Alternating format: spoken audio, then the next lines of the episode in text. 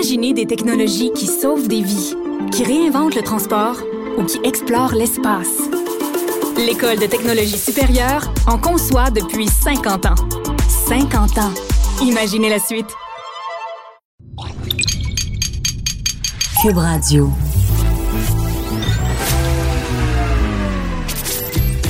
Caroline Saint-Hilaire. Caroline Saint-Hilaire. Un été pas comme les autres. Cube Radio. Bonjour, oui, contente d'être avec vous ce matin en ce jeudi 6 août 2020. J'espère que vous allez bien, que vous profitez un peu de ce soleil de cet été. Cet été un peu tristounet, on va se le dire, et euh, les lendemains euh, au Liban sont particulièrement euh, difficiles. Hein. On est passé de, la tristesse, à la tristesse, pardon, la colère, l'impuissance. Euh, c'est c'est vraiment vraiment triste tout ce qu'on peut lire ce matin dans les différents quotidiens, les images aussi aux nouvelles. Alors encore une fois, de tout cœur avec nos amis libanais. Et euh, on a vu aussi, je ne sais pas si vous avez remarqué, mais bon, dans le Journal de Montréal, il y a Dr Arruda et euh, M. Legault qui ont eu des menaces de mort. Hein. On parle beaucoup de, de, de certaines euh, personnes qui sont devenues, disons-le, plutôt agressives à cause de la pandémie.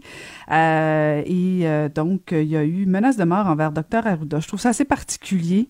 On comprend mieux son inquiétude d'avoir vu son adresse personnelle diffusée sur, sur la place publique. Et euh, bon, des fois, des fois, on a tendance à rire de certaines personnes qui euh, font des messages plutôt haineux, mais des fois, euh, ce genre de menaces-là nous rappelle qu'il faut quand même rester vigilant. Alors, c'est un peu plate de voir ce genre d'affaires-là.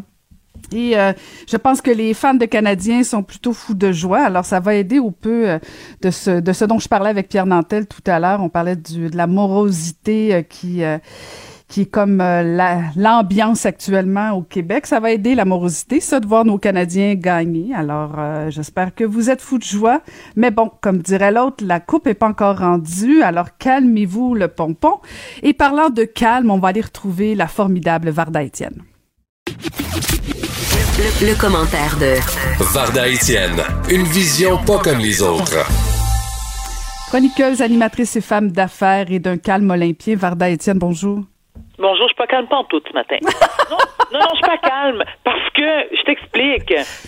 Mais, mais qu'est-ce qui se passe avec le monde? Les gens sont devenus complètement barjots ou quoi? C'est quoi l'idée de dévoiler l'adresse privée du docteur Arruda? Que tu sois pour ou contre ses propos, mais ça, je veux dire, oui, le, le, le c'est un manque de savoir-vivre. C'est c'est de l'invasion de vie privée. clairement, cet homme-là a une famille, il a une femme, il a des enfants, et pour tous ceux et celles qui sont euh, qui sont contre ce qu'il dit, imagine ce que ça provoque, c'est ce débile-là qui, qui dit. Moi, là, je pense juste au cap qui a fait Hey, moi, je vais aller sur Facebook, puis écoutez la gang, voici l'adresse du docteur Arruda. Moi, j'ai été lire les commentaires hein, sous cette publication, et je me disais, mais ça n'a pas de bon sens. Ceux qui disent, oh, on va y aller en gang, puis oui, on va. Mais voyons donc, là, on se calme. De quel mm. droit? Vous êtes qui, vous? Mm-hmm. Le monde est barjot. Le monde est ah, rendu complètement barjot. Ouais, je ne pas la que, que... antidépresseur, clairement. là. c'est clair, c'est clair. C'est clair. Bien, en fait, puis monsieur, monsieur, docteur Arruda l'a bien expliqué l'autre jour en disant que bon, lui, oui, c'est une personnalité publique. Il a fait le choix, mais pas, pas sa conjointe, pas ses enfants, euh, d'aller sur ses lieux personnels, privés. Ça n'a rien à voir avec sa fonction. D'aller dans ses bureaux, de, d'aller demander un rendez-vous, de manifester à la limite devant, devant les bureaux de la santé publique, c'est une chose. Là, on a le droit à tout ça. Mais de se retrouver euh, devant la maison, de diffuser des informations personnelles comme ça, moi je trouve qu'effectivement ça dépasse les bornes et euh, j'ai jamais j'ai jamais apprécié. Moi j'en ai fait de la politique et j'ai toujours dit attaquez-vous à moi tant que vous voulez, mais touchez jamais, jamais à ma famille parce que je comprends que le roi lion peut se lever. Non, mais tu as tout à fait raison d'ailleurs. Mais je vais te donner un autre exemple, si tu me permets, Caroline. Bon, notre collègue Richard Martineau, il en a déjà parlé publiquement ben il y a quelques années. Écoute, les gens se sont déplacés chez lui devant chez lui, ils ont manifesté et il a tellement eu peur et avec raison d'ailleurs qu'il a été obligé de demander l'aide de la police. Ça n'a pas de bon sens. Et que, que j'envoie un moi venir manifester. Oublie pas quelque chose. Hein. Moi, je dis toujours, Caroline, je suis atteinte du trouble bipolaire, donc je suis folle sur papier légalement. OK? Donc, si tu... Ben, écoute, viens manifester devant chez nous pour le fun. Hein? Non, ça me tente pas, ça me tente ben, pas, ça me tente pas. Ben, je, te conseille. C'est une bonne, idée. Parlons des Oui, vas-y, continue. Parlons d'indignation, Caroline. Je ne sais pas si tu as lu euh, ce matin.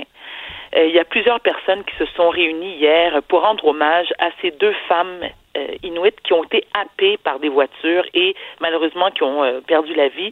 Et il y en a une d'entre elles, qui est encore plus choquant, c'est le gars qui l'a frappé et tué a juste sacré le camp. Alors, allô, en, en termes de lâcheté, c'est niveau 100%. Mais ça m'a fait réfléchir au traitement réservé à nos sans-abri ici à Montréal. Et Dieu seul sait qu'ils sont nombreux. Parce que ces gens-là, malheureusement, sont souvent relégués au rang de citoyens de, de seconde zone et c'est comme si qu'ils n'existaient pas. On a tendance à être complètement indifférent, on lève le nez, euh, on s'en fout parce que ils sont perçus comme étant des ben, des paresseux, des drogués, il y a beaucoup de prostituées, beaucoup de problèmes de santé mentale et on dit surtout qu'ils ne contribuent aucunement à notre société, euh, surtout en, en termes d'économie. Mais je me dis, OK, ils sont considérés comme des fardeaux. On a le jugement facile. Le Canada fait partie des dix pays les plus riches au monde.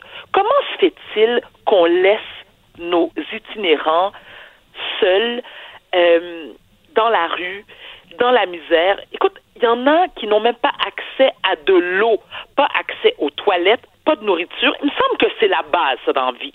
On n'est quand même pas un pays du tiers-monde. C'est complètement inhumain et aberrant.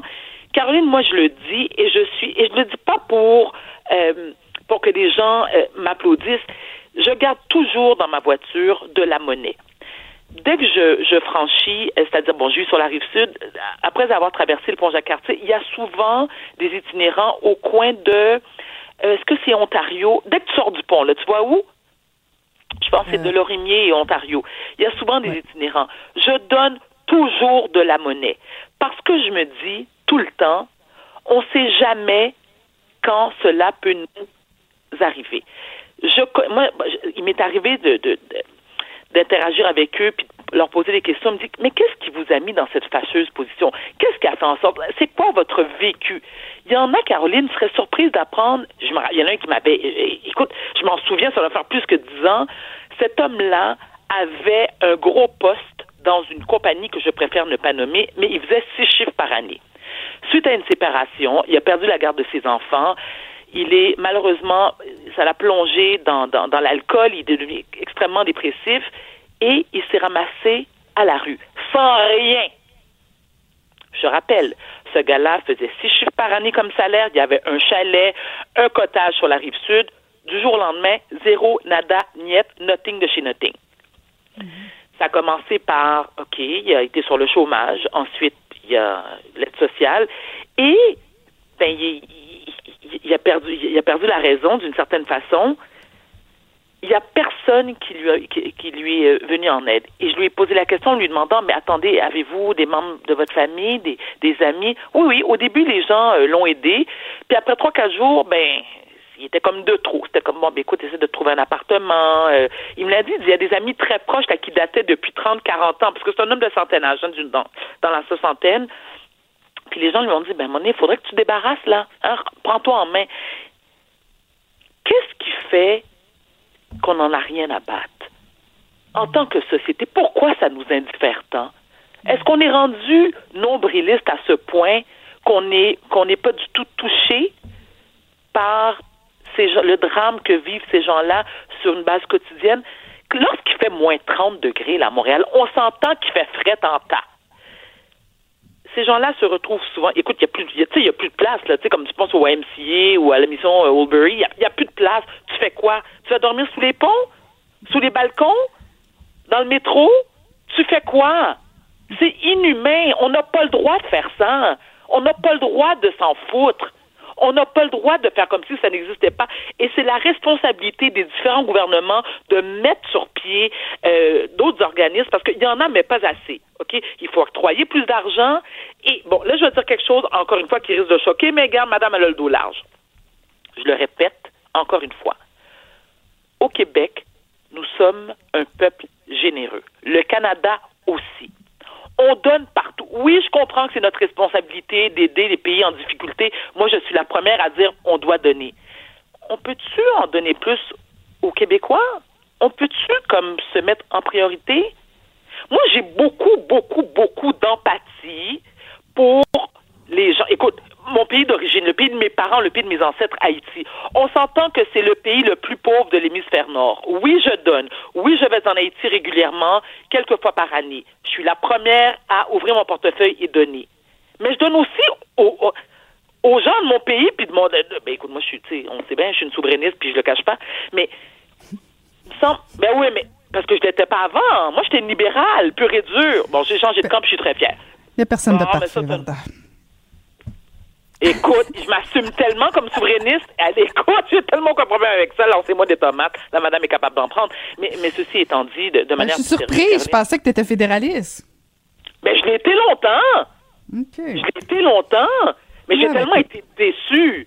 J'ai tellement été déçue. J'ai, j'ai- je me suis, écoute, je me suis sentie trahie avec raison d'ailleurs. Je pense tellement qu'ils nous ont, écoute, ils ont tellement profité de nous. Mais ça, c'est un autre débat. là. on va revenir à un moment donné. Là. J'aimerais ça qu'on ait une chronique juste là-dessus. Ben, j'aimerais que- ça, Varda. Écoute, euh, demain, je t'attends. Ben non, Je t'attends peux- demain. Non, mais attends, je peux te dire rapidement deux choses. Moi Non, non, mais on n'a pas fini. On, on continue sur les Ok, itinérants, mais demain, tu as ton sujet. OK, super. Les- Est-ce que toi, tu donnes, Caroline? Puis je te je juge pas donne. si tu donnes pas. Ben non, mais de toute façon, même si je donnais pas, penses-tu que je te le dirais, là? Je veux dire, je, je ferais pas ça en ondes, là. Je suis une hypocrite Pourquoi? comme beaucoup de Québécois. Mais non, mais blague à part. Je suis hypocrite comme des Québécois. Non, mais ce, ce- ce que je veux dire, oui, oui, je donne, mais moi, je t'avoue que euh, euh, je suis parfois lassée de justement sortir ma petite monnaie, là, ça me déculpabilise, mais la réalité, c'est que ça change rien. C'est pas parce que je donne une pièce, cinq pièces, même vingt pièces, ça change quoi que ce soit. Moi, ce qui me vrai. dérange... Pardon? C'est pas vrai. Pas vrai. que Ben, ça change. Comment? Ça change Ben, rien? Non, non, ben un instant, c'est pas parce que je donne. mais admettons que je donnerais, euh, je, je, je donne 5 dollars un, un matin à un itinérant sur le coin de la rue de Ontario, coin euh, coin euh, de Lormier. Bon, je sors Oui. du pont puis euh, je donne 5 dollars. Ma Oui. petite Ma petite voix dit Hey Caroline, t'as fait ton devoir, check, tu peux passer une belle journée, va boire ton champagne, va manger tes affaires. Je me déculpabilise. Moi, ce, que, ce qui, ce qui me, me- m'inquiète le plus, Varda, actuellement, c'est que quand je vais dans les studios de Cube Radio, je vois la pauvreté qui augmente au quotidien à Montréal. Je vois de plus en plus d'itinérants, de plus en plus de femmes et de plus en plus de jeunes. Et là, Oui. c'est encore, tu faisais allusion au moins 30 degrés, Varda. C'est encore pas si pire, pas si pire, je, je mets, euh, je mets ça en parenthèse, là, mais d'être itinérant euh, au mois de juillet, au mois d'août au Québec, euh, c'est peut-être le, c'est peut-être un peu plus vivable. Ça l'est pas encore, mais ça l'est peut-être plus. Mais là, en pleine, en pleine pandémie, moi, je suis vraiment inquiète des prochains mois qui s'en viennent où on a beaucoup, beaucoup plus de pauvreté, beaucoup plus de problèmes de santé mentale, euh, la drogue plus accessible et euh, plus, euh, plus dure. J'espère, j'espère que les grandes villes comme Montréal et Québec, parce qu'on parle beaucoup de Montréal, mais il y en a de plus en plus à Québec aussi. Oui, J'espère que les villes que les gouvernements ont des plans d'action. Parce que moi, je veux bien donner un 5, 10, 20 dollars, puis avoir l'impression que j'ai aidé euh, X, Y personnes. Mais la réalité, c'est qu'il manque de ressources, il manque d'investissement. Il va falloir qu'on s'attaque à ça, et particulièrement en pleine pandémie. Euh, J'espère qu'il y a un plan. J'espère que, que les villes, les gouvernements euh, ont un plan d'action parce que sinon, effectivement, je, je, je trouve qu'on abandonne nos itinérants puis ça fait ça fait mal ça. Caroline, là, je, suis- je suis vraiment. Là, tu me déçois, là. Faut que je te le dise. Faut que tu me déçois parce que, premièrement, que tu donnes 5 dollars, 50 cents, 20 piastres, lorsque tu donnes à un itinérant, tu donnes. Ce qui est fait avec, ça te regarde pas. Ben oui, OK? j'ai pas de problème non, avec ça. ça. te regarde pas. Parfait. Toi, tu dis que tu le fais pour te déculpabiliser. Non, non, en non, non, non, non, Ben non, non, non, non, là, non, non, Caro. non, Varda et Tiette, j'ai dit, non, non, je donne de l'argent, c'est une chose parce que je veux aider, mais je sais très bien que je règle pas le problème de l'itinérance à Montréal ou à Québec ou au Québec en général. Oui, j'ai l'impression d'avoir fait un bon geste, je- j'aide mon prochain, mais j'ai pas sauvé cet itinérant-là et je n'ai surtout pas réglé le problème de l'itinérance au Québec. C'est ça que je te dis. C'est pas ma contribution qui change le monde. J'ai peut-être mis un peu de soleil dans la vie pendant 15 minutes d'une personne, mais j'ai pas enrayé le problème. Et, et, et, c'est de l'hypocrisie et euh, je, je, je trouve juste que, ben oui, on se fait du bien, mais ça règle pas le problème, Varda, là. Oui, mais attends, Caroline, si, aussi les Carolines de ce monde, les Varda de ce monde et, les, et la majorité des gens qui donnaient, oui, ça fait une différence. Ben et moi, je te dis, Ben au non, ça fait oui, pas oui, oui, oui, oui. Mais écoute, Non. tu me convaincras pas du contraire. Mais attends, mais au-delà de donner un 5 piastres, un 50 cents, tu sais ce qui fait aussi la différence? Moi, quand je leur donne l'argent, puis encore une fois, je dis pas ça pour me flatter l'ego, là, je m'en fous de ce que les gens pensent de moi, tu le sais très bien. Ceci étant, je ne fais pas que donner de l'argent. Moi, je baisse ma fenêtre et je leur dis, je leur prends la main, là, vraiment, puis je dis, comment vous allez? Comment vous vivez ça? Tu sais, un sourire. Moi, là, il y, a un- monsieur qui m'a déjà dit, parce que je l'avais vous voyé, il me dit, Madame, le fait que vous me vous voyez, je me sens important. Parce que le monde ne me regarde pas. Parce que le monde me voit comme me voit comme un sous-homme. Je veux dire, attends une minute, là. Comment? euh, Ce sont des, des, des, des, euh, des citoyens à part entière, au même titre que toi, moi, puis monsieur, madame, tout le monde? T'as pas le droit de lever le... On est qui, nous, pour lever le nez sur eux? Parce qu'ils sont en rue? Parce qu'ils puent? Parce qu'ils se lavent pas? Parce qu'ils mangent pas? Parce qu'ils manquent des dents? Parce qu'ils sont drogués? Attends une minute, là. Non. Moi, je respecte tout le monde. Tout autant que tu me respectes, je te respecte. Fait que moi, le fait que, que je vois un gros sourire sur le visage de cette personne-là, oui, ça me fait du bien. Puis ça lui fait du bien aussi. Alors, nonobstant ma, ma contribution financière, là, prendre deux... Écoute, c'est quoi 15 secondes de ma vie en attendant la lumière qui dure 10 minutes, puis que ça, ça me donne encore une fois des crises de rythme fessier sévère, que je dis au gars, eh bonjour, monsieur, ça va bien? Parce que je la connais la réponse. Non, ça va pas bien. OK, qu'est-ce qui se passe aujourd'hui? Écoute, la lumière a le temps de changer, mais j'ai au moins, au moins, au moins eu un sourire de cette personne-là et je lui ai rendu l'appareil. Il me semble que c'est la moindre des choses. Puis si mon 5 piastres, là, fait en sorte qu'il se mette une seringue dans le bras, malgré que moi, Caroline, je n'ai jamais de ma vie consommé de drogue, OK, et je suis contre ça, bien sûr. Écoute, je compte le pot, ça te donne une idée, là? mais ça ne me regarde pas, malheureusement. C'est pas de mes affaires. Quand je donne ce qu'il fait avec mon 5 piastres, mon 20 piastres, mon 50 cents, ça lui regarde. Oui, je comprends? comprends? Mais Oui, je je pense comprends, mais... Oui, Ben non, mais je- écoute. Je, je persiste à penser, c'est très, c'est très noble de ta part de vouloir échanger, de vouloir euh, euh, avoir l'impression que oui, tu as peut-être euh, contribué un peu de soleil à cette personne-là. Tant mieux, puis c'est tout à ton honneur. Mais c'est pas vrai qu'on va tous faire ça, et c'est pas vrai que ça, ça enraye le problème. C'est, c'est tout ce que je dis, Varda, c'est que oui, on, on, on fait, on fait modestement notre part, comme on donne à des organisations euh, qui viennent en aide aux personnes différentes causes, là, que ce soit les femmes, les enfants. On donne à gauche et à droite et on doit faire ça dès qu'on est euh, le moindrement un petit peu plus à l'aise, dès qu'on a une petite marge de manœuvre, de dire OK, ben parfait, je vais donner un petit peu à gauche et à droite aux causes euh, que je crois.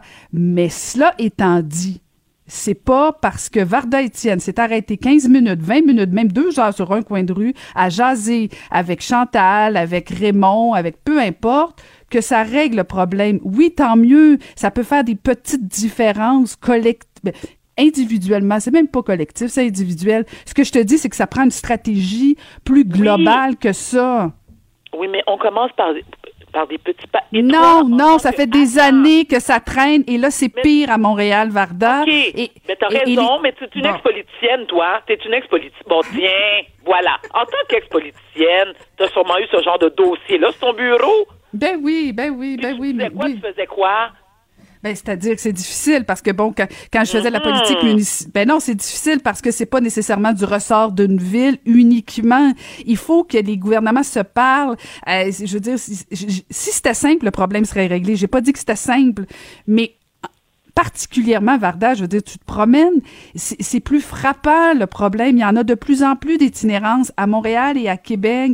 Alors moi, Je tout ce que je dis, c'est que j'espère, j'espère qu'on s'y prépare parce que c'est certain. Là, on, on parle de, des deux décès, des deux itinérantes euh, qui ont été frappées Parmi, par, euh, euh, par deux lâches. Oui, oui.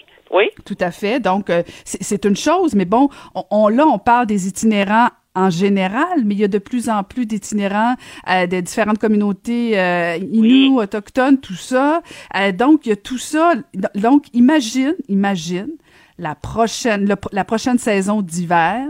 Euh, la il va falloir qu'on s'y prépare, là, parce que, admettons qu'on repart en confinement, bon, puis en tout cas, je ne veux pas avoir des, scénarios euh, euh, désastreux ce matin, le catastrophe, mais, mais je dis juste que ça prend un plan d'action global. Ça n'empêche pas que tant mieux, Varda, si tu veux sa- sauver le monde à toi tout seul, mais bonne chance.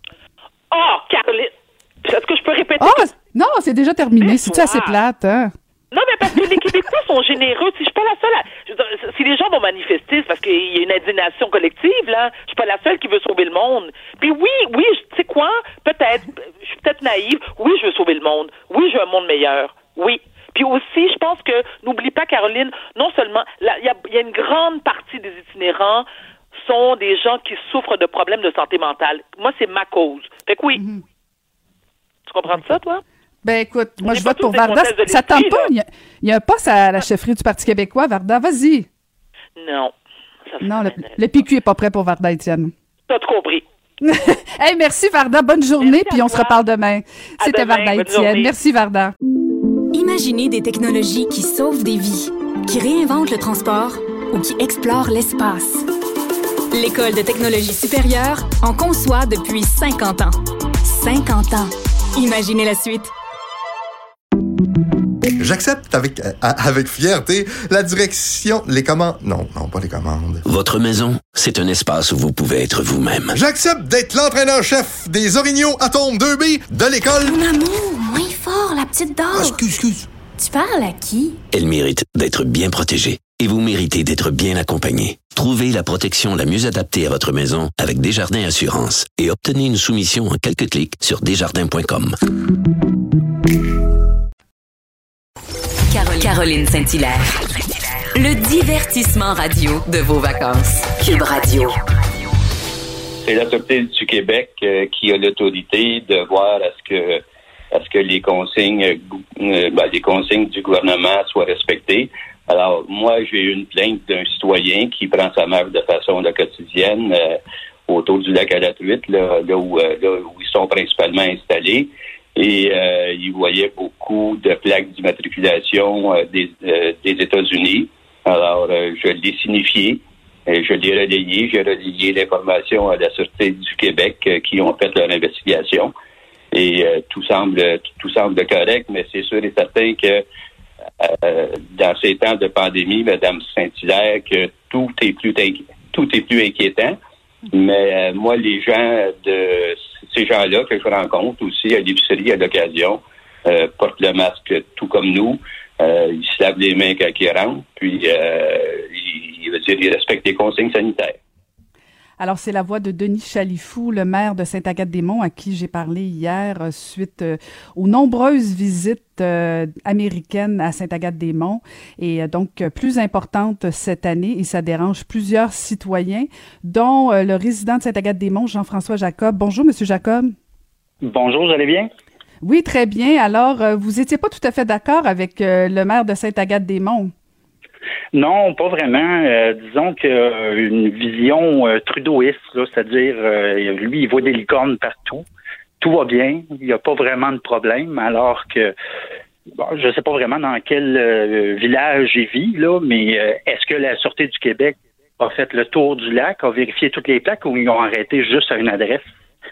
Parce que moi, la dernière fois que j'ai appelé pour faire un signalement, les policiers voulaient même pas se déplacer. En fait, ils ont présumé d'eux-mêmes euh, que le, le- c'était des gens qui étaient, oui, matriculés là-bas, mais qui demeuraient ici. Fait qu'ils vont même pas vérifier. Ils font juste nous répondre ça. Euh, fait à ce moment-là, on, on peut faire quoi, nous, comme citoyens, à part accumuler de la frustration? Puis c'est un peu niaiseux parce qu'on peut pas vraiment après la communauté parce qu'ici, autour du lac, il y a plus qu'une communauté juive. Là. Il n'y a pas juste des assidimes. Il y a les- Dans les assidimes, il n'y a pas juste une sorte. C'est comme les chrétiens, il y a plusieurs branches. Euh, moi, je trouve ça très, très euh, dérangeant. Ça fait depuis le début là, euh, de la pandémie qu'on on en parle soit la mairie, soit à l'SQ. Euh, mais il n'y a rien, rien qui bouge. Euh, puis même au contraire, euh, ça donne l'impression de déranger qu'on appelle la SQ pour en parler. Pa- Parce que vous, Monsieur Jacob, vous avez vous avez porté plainte bon plus d'une fois de toute évidence. Est-ce que est-ce qu'il y a plus, selon vous, de, de visiteurs cette année qu'habituellement?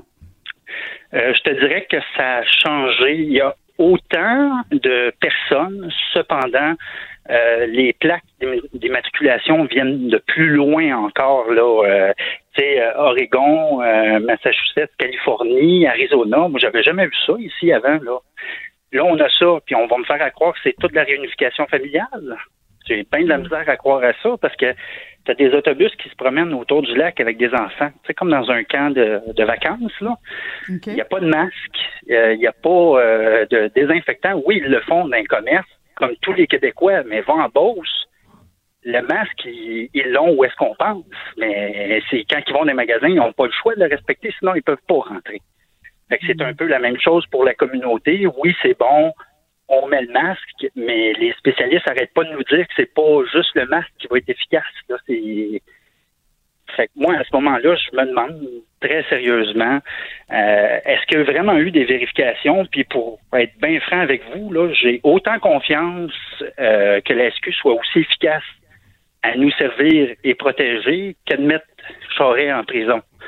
Fait que j'ai pas confiance en la SQ ils font pas le job. Euh, les policiers, euh, ils ont beau être euh, compatissants, mais ils disent ben qu'est-ce que vous voulez qu'on fasse? On peut pas rien faire, la réglementation nous le permet pas. Mais c'est bizarre. Quand j'appelle pour 15 personnes, les Québécois pur laine, mais la police se déplace.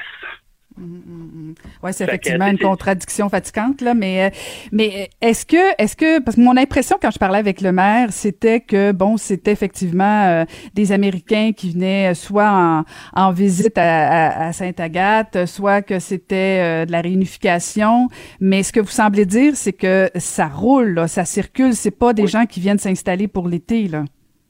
Non, non, non. Même euh, ce que je vous dirais, là, euh, les Québécois ont, longtemps eu la tradition de se prêter des chalets. quand une famille allait dans une région, euh, des fois, ça, pouvait s'échanger des chalets, se le prêter.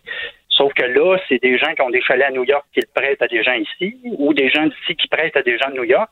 Des fois, là, tu peux avoir deux ou trois familles dans le même chalet en même temps. Des fois, c'est plus que ça. Mais quand je dis une famille, là, c'est c'est des familles nombreuses, hein, on s'entend. Euh, puis il n'y a pas de préjugés là-dedans, c'est un fait. Mhm. euh, puis à ce moment-là, ben il n'y a pas les périodes de 24 heures pour euh, décontaminer. Euh, des fois, tu peux avoir des successions de familles dans la même semaine. Le même chalet va être occupé par trois familles différentes. Fait qu'on vient de me faire croire que ces gens-là viennent spécifiquement des États-Unis pour la réunification familiale, s'en aller, puis qu'un autre arrive après. C'est, y a-t-il un roulement? Puis euh, ce que je trouve encore plus, tu sais, ce que j'aimerais avoir comme réponse, en fait, c'est la, GRC, là, c'est quel type de questions qu'ils posent à la frontière? Hmm. Quand ils viennent, est-ce qu'ils font juste demander vous êtes ici, pourquoi? Réunification familiale, parfait, on ouvre la porte, allez-y. Y a-t-il un suivi? Est-ce qu'ils demandent une adresse? Hmm. Le maire euh, disait, là, quasiment de la manière qu'il disait, là, très affirmatif, ils respectent tous la quarantaine. Je suis désolé, je n'y crois pas. Je n'y crois pas. Euh, un, c'est-tu un spécialiste, lui, ou euh, y a-tu des informations que nous, on n'a pas? Parce que depuis le début de la pandémie, ben, notre mairie se rend compte à huis clos, il n'y a pas de diffusion vidéo, il n'y a pas de communication avec la population. C'est sûr que ça inquiète les gens. Moi, ça m'inquiète. Euh, est-ce que je veux ne plus les voir? C'est pas la question. En temps normal, ça va bien. Euh, avec la communauté. C'est sûr que des fois, il peut y avoir des frictions. Mais euh, tu sais, comme cette année, là, y a plus, ils n'ont plus leur service privé de sécurité ou d'ambulance. Dans les années passées, moi, je trouvais ça préoccupant qu'il y ait ça qui se promène ici, parce que tu sais, un policier euh, civil qui va pour régler une, agression, ben l'enfant va faire quoi? C'est quelqu'un de la communauté. Mais là, cette année, il n'y en a pas. Il n'y a pas d'encadrement. tu peux voir des fois des gens 10, 15 personnes marcher sur la rue, aucune distanciation. Euh, fait que, moi, je me dis, puis en plus, autour du lac, il doit y avoir au moins deux ou trois euh, synagogues, slash écoles, slash garderies, euh, slash etc., euh, qui, qui opèrent. illégalement, à, mon sens, j'ai vérifié dans les registres fonciers, puis il n'y a rien qui indique a une utilisation autre que domiciliaire. Ben, c'est toutes ces affaires-là que je trouve inquiétantes par rapport à ce qui se passe en ce moment avec la pandémie. Euh, si j'habitais dans la petite Italie, puis que c'était des Italiens qui venaient de New York, je vous dirais la même chose. Euh, mhm. C'est pas question que c'est la communauté assidim, mais on l'a vu dans les débuts de la pandémie. La communauté, il y a certaines branches de, de la communauté qui ont de la difficulté à écouter les consignes et à les suivre. Il y a même eu des manifestations. Moi, je m'inquiète parce qu'il y a beaucoup de gens qui viennent d'Outremont ou de Boisbriand qui sont dans le coin ici, Val-David, euh, euh, L'Entier, il y a même un lac à l'Entier où est-ce que les citoyens ne peuvent pas avoir euh, accès à la plage euh, parce que c'est fermé, autrement dit. c'est ça que je trouve vraiment dérangeant. Puis moi, ça m'a fâché. L'entrevue que le maire a donnée, puis des articles d'un journaux qu'il a fait dans les dernières semaines, là, moi, je trouve qu'il vit sur un autre planète. Il devrait vraiment aller voir ses citoyens plutôt que de commenter comme ça brûle pour point quand un journaliste l'appelle. Là, euh, il devrait faire un vrai tour, consulter ses citoyens. Euh, mais là, à partir de là, qu'est-ce qu'on peut faire? Oui, mais M. Jacob, de toute évidence, vous, vous êtes plus vraiment en confiance avec, avec votre maire, mais est-ce que vous êtes allé voir euh, les députés, députés fédérales? Je pense que chez vous, c'est du Bloc québécois, Mme Gaudreau, parce qu'habituellement, ce qui semblait dire, c'est que c'est le fédéral. Oui, ben j'y suis pas encore allé. J'en ai parlé euh, au niveau euh, provincial. Euh, en fait, je suis allé trois fois, entre autres pour des sujets personnels. J'ai eu un retour une fois. Les deux autres fois que je suis allé, j'ai pas eu de retour du bureau de ma députée provinciale. fait, entre autres sur les pouvoirs de la SQ. Puis là, à ce moment-là, moi, j'ai pas eu de retour. Fait qu'éventuellement, oui, euh, j'irai peut-être voir euh, au niveau fédéral, mais je vous avouerai qu'à date, tous les paliers à qui j'ai parlé, où j'ai pris des renseignements, c'est décevant. C'est comme s'ils déchargeaient sur un autre palier ou un autre service. Euh, euh, la SQ nous dit, ben les lois sont OK, ben les personnes qui votent ces lois-là, ils font quoi? C'est, c'est, il est là le problème. Puis la charte, elle a dos large hein, pour euh, autoriser bien des affaires. Euh, fait qu'à ce moment-là, il y a une réelle perte de confiance. Puis je pense que je suis pas le seul à être dans ce cas-là. Euh, dans les gouvernements, il y, a, beaucoup de difficultés à avoir de la confiance ou des vraies réponses. à ces questions-là. c'est un petit peu à ça. On va voir avec la, la députée fédérale je vais essayer de rentrer en communication avec la semaine ben, prochaine pour voir. Je pense que ça peut être une avenue. Vous avez aussi de la visite aujourd'hui de Caroline Prou qui s'en va dans le village de Sainte-Agathe-des-Monts. Vous devriez peut-être aller faire un petit coucou. Ah, ben oui, je pourrais peut-être lui demander de faire un coucou à ma députée en même temps pour qu'on me réponde enfin. ben peut-être, peut-être, parce qu'en fait, euh, on, verra si elle, ira visiter euh, ces, touristes-là qui sont euh, qui sont chez vous. Ben merci infiniment de nous avoir parlé. On aura on aura eu les deux côtés de la médaille. Merci, beaucoup. C'était un, un résident de Saint-Agathe-des-Monts, M. Jean-François Jacob. Merci, c'était vraiment délicieux. vous reviendrez, là. Ah oui, vraiment, vraiment bon. Merci. Faites attention ah oui. OK, salut, à la prochaine. Votre auto, c'est un espace où vous pouvez être vous-même. Hey, c'était pas mangeable comme repas. Ouf. Elle mérite d'être bien protégée et vous méritez d'être bien accompagnée. Trouvez la protection la mieux adaptée à votre auto avec Desjardins Assurance et obtenez une soumission en quelques clics sur desjardins.com. Protégez vos dépôts, c'est notre but. La SADC protège vos dépôts dans les institutions fédérales, comme les banques. L'AMF les protège dans les institutions provinciales, comme les caisses. Oh, quel arrêt! Découvrez ce qui est protégé à vos dépôts sont protégés.ca. Caroline Saint-Hilaire. Pas d'enveloppe brune, pas de lobbying. Juste la vraie bonne radio, dans les règles de l'art. Cube Radio. Chroniqueur au Journal de Montréal, on va retrouver Joseph Facal. Bonjour Joseph. Bonjour Caroline, comment ça va? Ah, ben ça va très bien. Écoute, toi aussi, t'es tombé dans la fièvre des séries ce matin. ben, écoute, vais, je, vais, je, vais être bien, je vais être bien franc avec toi. J'ai essayé, euh, comme, comme tout bon amateur que je suis, de regarder un petit peu euh, le hockey et le soccer à la télévision, mais sans spectateur, avec ces espèces de figurines de carton-pente fake qu'on nous met tout autour. Je suis juste pas capable d'embarquer. Et bon, ma chronique de ce matin euh, était à l'effet que le ministre Robert, lui, doit sortir son hockey du temps des séries, hein, parce que mm. euh, tu vois bien hein, l'inquiétude des parents et, des professeurs euh, à quelques jours de la rentrée scolaire. Et puis très franchement, très franchement, même si le gouvernement euh, Legault a beaucoup de fer au feu, je te dirais que dans le contexte actuel, la complexité, la logistique de ce que c'est d'envoyer des dizaines de milliers d'enfants à l'école, c'est vraiment, vraiment à court terme le gros défi du gouvernement dans les jours qui viennent. Gros défi. Puis euh, je pense que qu'effectivement, il y a comme euh, la marge de manœuvre euh, du ministre de l'Éducation est assez limitée. On, on, lui a pardonné entre guillemets, bon, un peu un peu d'improvisation au printemps, certaines faiblesses parce que bon, il y avait le sentiment de l'urgence, tout ça. Mais là, il peut pas se tromper une deuxième fois. Là. Écoute, je vais être bien, bien honnête avec toi. Je suis heureux euh, et même soulagé que mes propres enfants ne soient plus euh, d'âge primaire et secondaire, mais je suis aussi, aussi heureux et soulagé de ne pas être à la place de M. Roberge. Parce que vraiment, il est dans une situation très difficile. Au printemps, euh, il a été, bien entendu, critiqué, mais avec une part, si tu veux, euh, d'indulgence. C'est clair qu'à l'automne, les gens seront un peu moins, enfin, beaucoup moins indulgents, mais en même temps, en même temps, il est pris dans une position très, très difficile. Tu vois, euh, il a euh, rendu public un plan au mois de juin, parce qu'évidemment, tout le milieu lui disait donnez-nous le temps de nous préparer. Sauf qu'évidemment, là, on est pratiquement à la mi-août. On n'est plus dans la situation du mois de juin. Alors évidemment, ayant rendu public son plan au mois de juin, aujourd'hui, il est un petit peu dépassé par l'évolution sur le terrain, son plan. Et de l'autre côté, s'il avait attendu au dernier moment, là, le milieu lui aurait dit Ah, ben, vous nous laissez pas le temps de nous préparer, et ça aurait fait grandir l'inquiétude. Donc, il est dans une espèce de situation très, très, très difficile. Et puis, euh, comme je l'ai dit ce matin, quand tu regardes dans les autres provinces et à travers le monde, on voit que les gouvernements gère très différemment le retour à l'école.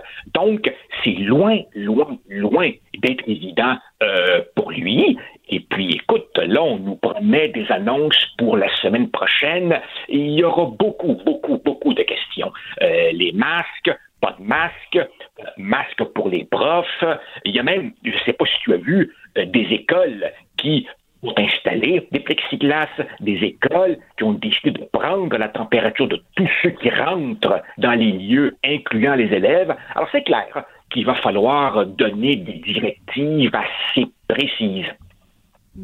Mais, mais Joseph, je me demande si tu été dans un gouvernement, là, euh, au niveau du ministère de l'Éducation, parce que ceux qu'on entend surtout, bon, au-delà de l'opposition, là, qui font, qui font leur travail, on comprend ça, euh, tu as les syndicats qui sortent, euh, mais sinon, même si oui, il manque d'informations, est-ce que c'est vraiment un ministère qui, qui, qui, comment je pourrais dire ça, gérable dans le sens où euh, tu as toujours de la résistance syndicale, bon, je comprends ça, ils, ils défendent leurs membres, mais je sens pas tant d'inquiétude de la part des directions d'école.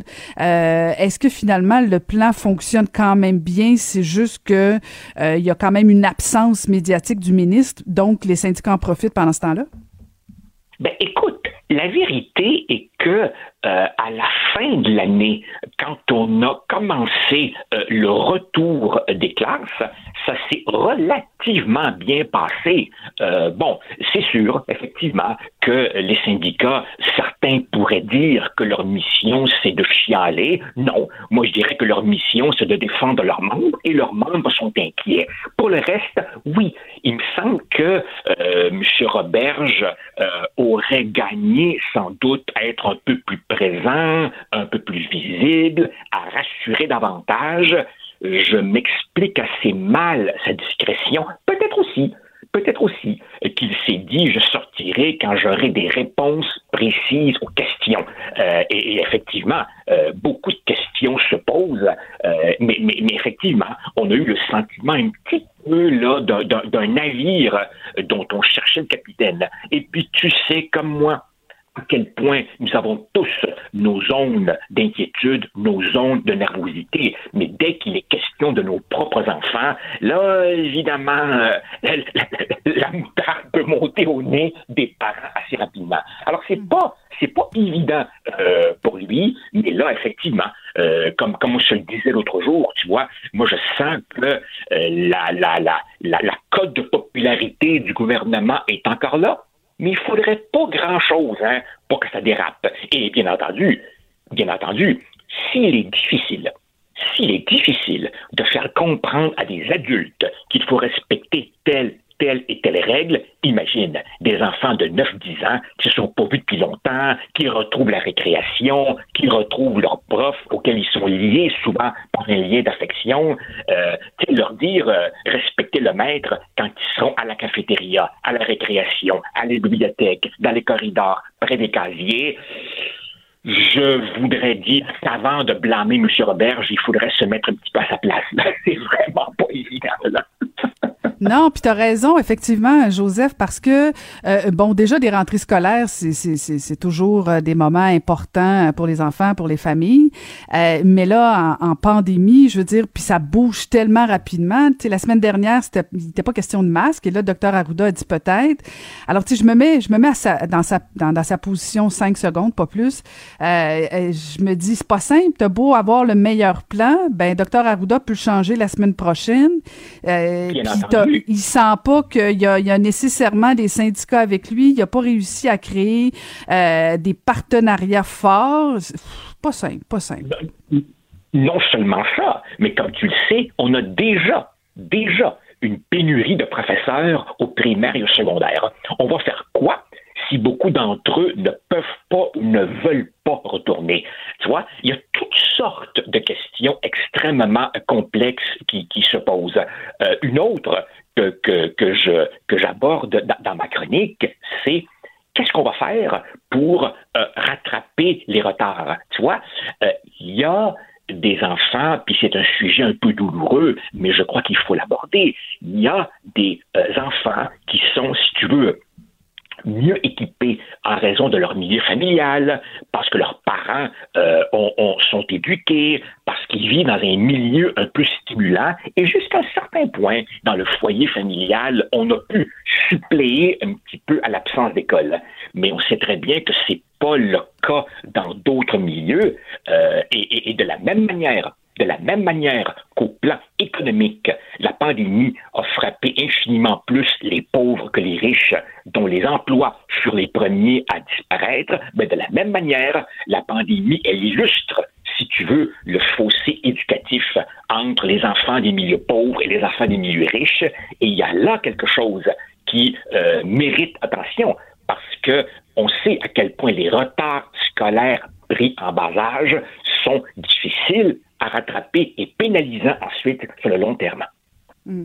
Écoute, Joseph, on dirait quasiment que, que le ministre de l'Éducation t'a lu ce matin dans le journal ou t'écoute parce qu'il il vient de faire euh, un petit gazouillis en disant qu'il vient de raccrocher avec le docteur Arruda et le ministre de la Santé. Les discussions se poursuivent et il a très, très, très hâte euh, d'annoncer son plan actualisé la semaine bon. prochaine. Alors, le ministre de l'Éducation vous écoute, Monsieur Fakar. je, je, non, mais je, comprends très bien. Je comprends très bien que nous, les médias, euh, on doit être critiques. Je comprends très bien que les partis d'opposition ont un job à faire, mais on a tous collectivement intérêt à ce que la rentrée scolaire se passe bien. On s'entend là-dessus. Merci encore une fois, Joseph. Merci. Merci. C'était, merci. C'était notre chroniqueur au Journal de Montréal, Joseph Facal. Caroline Saint-Hilaire. Elle a des antennes partout dans les coulisses de la politique. Cube Radio. Un été pas comme les autres.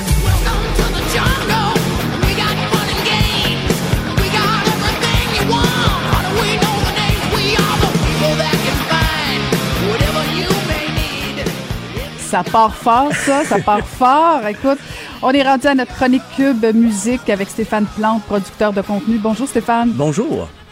Alors, tu, tu, vas nous parler de la, prochaine sortie du podcast de Cube Musique pour une histoire d'un show. Oui, euh, on va revenir sur un événement, mais comme le veut le, podcast, on prend un événement de la musique québécoise ou un concert qui a marqué le Québec. Et là, ben, c'est le 8 août 92. On parle de, je dirais, un presque concert parce que c'était Guns N' Roses au Stade olympique. Euh, plus un concert catastrophe qu'un vrai concert, en fait. Parce que, ben, premièrement, euh, Metallica était en prestation. Ça devait être le show de l'année en 1992. Et euh, finalement, c'était le show qui a fait c'est la plus grosse émeute à Montréal qu'il y a eu cette année-là. Ça a été à cause de, de, spectacle, ce spectacle avorté par Axel Rose qui a décidé d'arrêter le spectacle après 40 minutes. Il y en a qui disent 50, des fois les versions varient. Euh, mais c'était quand même pas aussi long qu'un show de Guns N' Roses habituel. Bon, aussi, le groupe avait commencé avec deux heures et dix minutes de retard à peu près ce qui était un peu devenu la tradition, mais là, ça avait poussé les gens à bout. Euh, et c'est ben, notre podcast a été animé, euh, comme toujours, par Nicolas Titley. Nos invités, il y a Geneviève Borne, qui, elle, avait, avait couvert ça pour Musique Plus à l'époque. C'était une jeune animatrice et elle couvrait d'heure en heure ce qui se passait là-bas. Donc, au début, ben, tout allait bien. Les fans étaient très euphoriques dans le, stationnement dès l'après-midi. Mais elle a vu ça, tout ce qui s'est passé dans le stade à mesure que ça dégénérait. Donc, euh, elle nous a parlé de ça. On va revenir là-dessus. Donc, des souvenirs encore très imprégnés. Et on a aussi euh, le réalisateur Raphaël Ouellette qui a le film Camion, euh, des séries aussi Providence et tout ça. Mais à l'époque, il n'était pas réalisateur, c'était un jeune fan de Metallica et Fate No More. Donc, il venait de Desjely. C'est assez loin quand même, avec un, escale à Québec pour ensuite se rendre à Montréal et il a assisté à euh, cet événement, donc qui était, euh, comme je disais un peu plus tôt, une catastrophe. Il y avait 55 000 personnes au stade ce jour-là pour entendre les, trois groupes. Et le plus drôle, c'est que le slogan de cette tournée-là, c'était une tournée euh, qui s'appelait tout simplement Metallica Guns N' Roses Stadium Tour. Mais le slogan, la pub dans les journaux, ça disait They said it would never happen. Euh, ils ont dit que ça n'arriverait jamais. Et le spectacle à Montréal, presque, il est arrivé, mais pas, euh, on va s'en rappeler, mais pas pour les bonnes raisons. C'était une méga tournée, 26 villes nord-américaines. Ça, c'est et la soirée s'annonçait prometteuse. Déjà même Fate No More commençait à être populaire aussi. Euh, et anecdote un peu peut-être hors contexte, mais Nirvana avait été approché pour faire cette tournée-là. Mais Kurt Cobain n'a jamais euh, digérer Axel Rose. Jamais, euh, il n'aimait pas Guns N' Roses. Pour lui, il trouvait que c'était un gros groupe rock corporatiste et tout ça. Et déjà dans une entrevue à MTV en 91, Kurt Cobain avait dit qu'Axel Rose ne respectait pas ses fans parce qu'il les faisait toujours attendre pour les spectacles. moins d'un an plus tard, c'est arrivé à Montréal. Euh, mais il faut dire aussi, pour revenir, Metallica, juste avant, est arrivé un accident. Il y a des une pièce de l'équipement pyrotechnique qui est tombé sur le chanteur-guitariste James Hetfield. Donc, pendant la chanson Fade to Black, donc, on continue pas le spectacle, mais là, on a une bonne raison. Euh, il, était, il est allé tout de suite au General Hospital à Montréal. Il avait une brûlure au deuxième et une autre au troisième degré. Donc, on s'entend que ça a pris fin d'une façon euh, un petit peu abrupte. Et là, on se disait, bon, ben, Guns N' Roses va juste commencer le spectacle plus tôt, mais c'était peut-être mal connaître euh, Axel Rose et ses musiciens.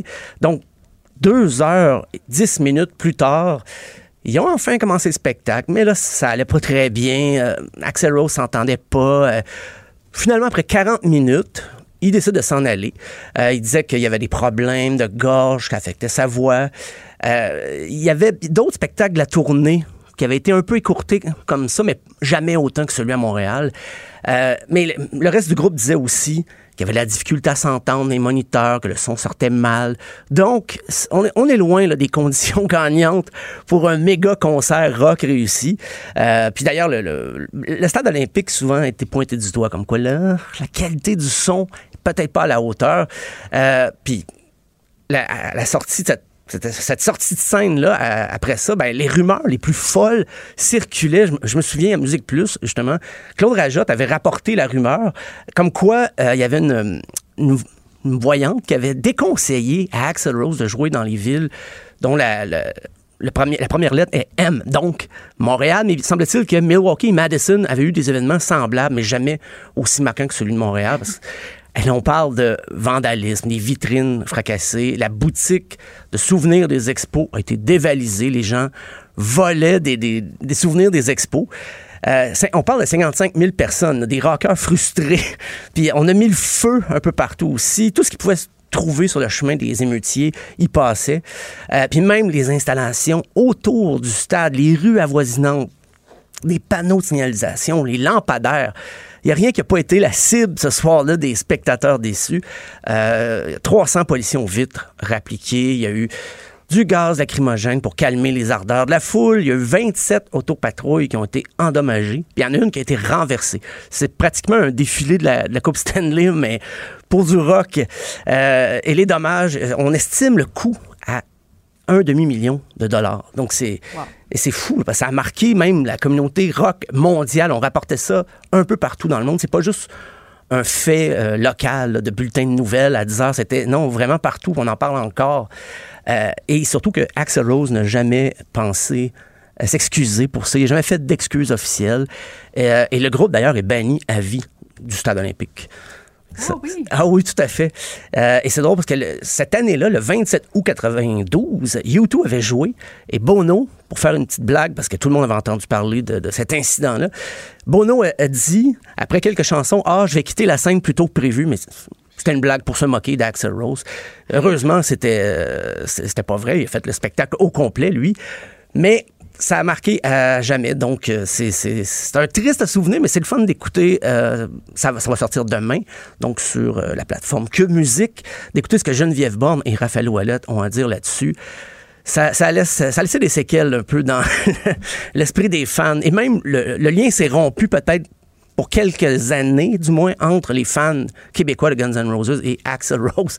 Il y a quelque chose qui, qui s'est brisé ce soir-là. C'est Mais qu'on en fait, c'est ça, je me, je me demandais, euh, Stéphane, parce que bon, euh, tu disais qu'ils ont été bannis du stade olympique, Oui. mais est-ce que, est que Guns N' Roses- a, a réussi à, à se remettre de ça? Est-ce que les fans le- leur ont pardonné? Euh, ben, euh, je dirais qu'au Québec, ça a pris quelques temps, mais c'était pas une bonne passe même pour Guns N' Roses, même s'ils étaient au sommet de leur carrière. Un an après, euh, la moitié des membres vont partir. Euh, Axel Rose a passé des années à remettre le groupe sur pied en voulant garder le nom. Mais euh, l'album qui va suivre, Chinese Democracy, va, prendre quoi, 14 ans à sortir à peu près. Donc, euh, c'était pas des bons temps pour Guns N' Roses. Alors, en plus de ça, un événement comme celui-là arrive, c'est évident qu'il y a quelque chose qui s'est brisé. Tandis que Metallica, ben, eux autres, ça a été le contraire parce que quand est arrivé l'incident, le, batteur, Lars Ulrich, est monté sur scène, il a pris le micro, il s'est excusé, tout ça. Alors que Guns N' Roses ont, ont juste dit, bon, ben, bye, on s'en va. Et surtout, ben, Axel Rose avait dit, on va vous rembourser. Mais le promoteur de l'époque, euh, contrat en main, avait dit non, euh, ils ont joué assez longtemps, tout le monde a eu un spectacle assez long. Pas aussi long que prévu, mais donc les, les fans, c'était 35 dollars à l'époque, ce qui en 92 était quand même quand même c'était pas un gros montant, mais c'était quand même assez cher pour un, un- un billet de spectacle comme ça. Donc euh, non, personne n'a eu ces 35 dollars en Ah. retour du promoteur qui était dans OK Donald euh, à l'époque. Donc c'est avec contrat en main, c'était défendu. Je me, rappelle très bien ça à la télé d'ailleurs. Il avait dit non, on peut pas, on peut pas rembourser. Ils ont joué au moins. Euh, je sais pas c'est quoi le temps. J'imagine que ça doit être 40 minutes peut-être parce que c'est le temps que Guns N' Roses a joué ce soir-là. Et ça me rappelle de Madonna aussi, en début d'année, hein, avait pris quoi, je pense, trois heures et demie de retard, un Oui. spectacle euh, à Paris. Fait que, c'est ça. Oui, puis en, disait- Floride aussi, elle, elle- elle Ah fait, oui? elle fait ça souvent, ouais. Ah, ben, qu'est-ce que tu veux? On n'attend pas une reine, euh, Non. semble-t-il. hein. Écoute, merci beaucoup. On va écouter ça demain, euh, dès demain sur Cube Musique. Merci beaucoup, Stéphane Plante. Merci. Le, le commentaire de Mathieu Boccoté, dépensé pas comme les autres. Non, monsieur, il ne pense pas comme les autres. Notre chroniqueur au Journal de Montréal, Mathieu Bocoté, bonjour. Bonjour. Et là, on va parler d'obésité aujourd'hui, toi et moi. Oui, alors c'est un sujet qui est, hum, qui est, je dirais, bien plus intéressant qu'il n'y paraît.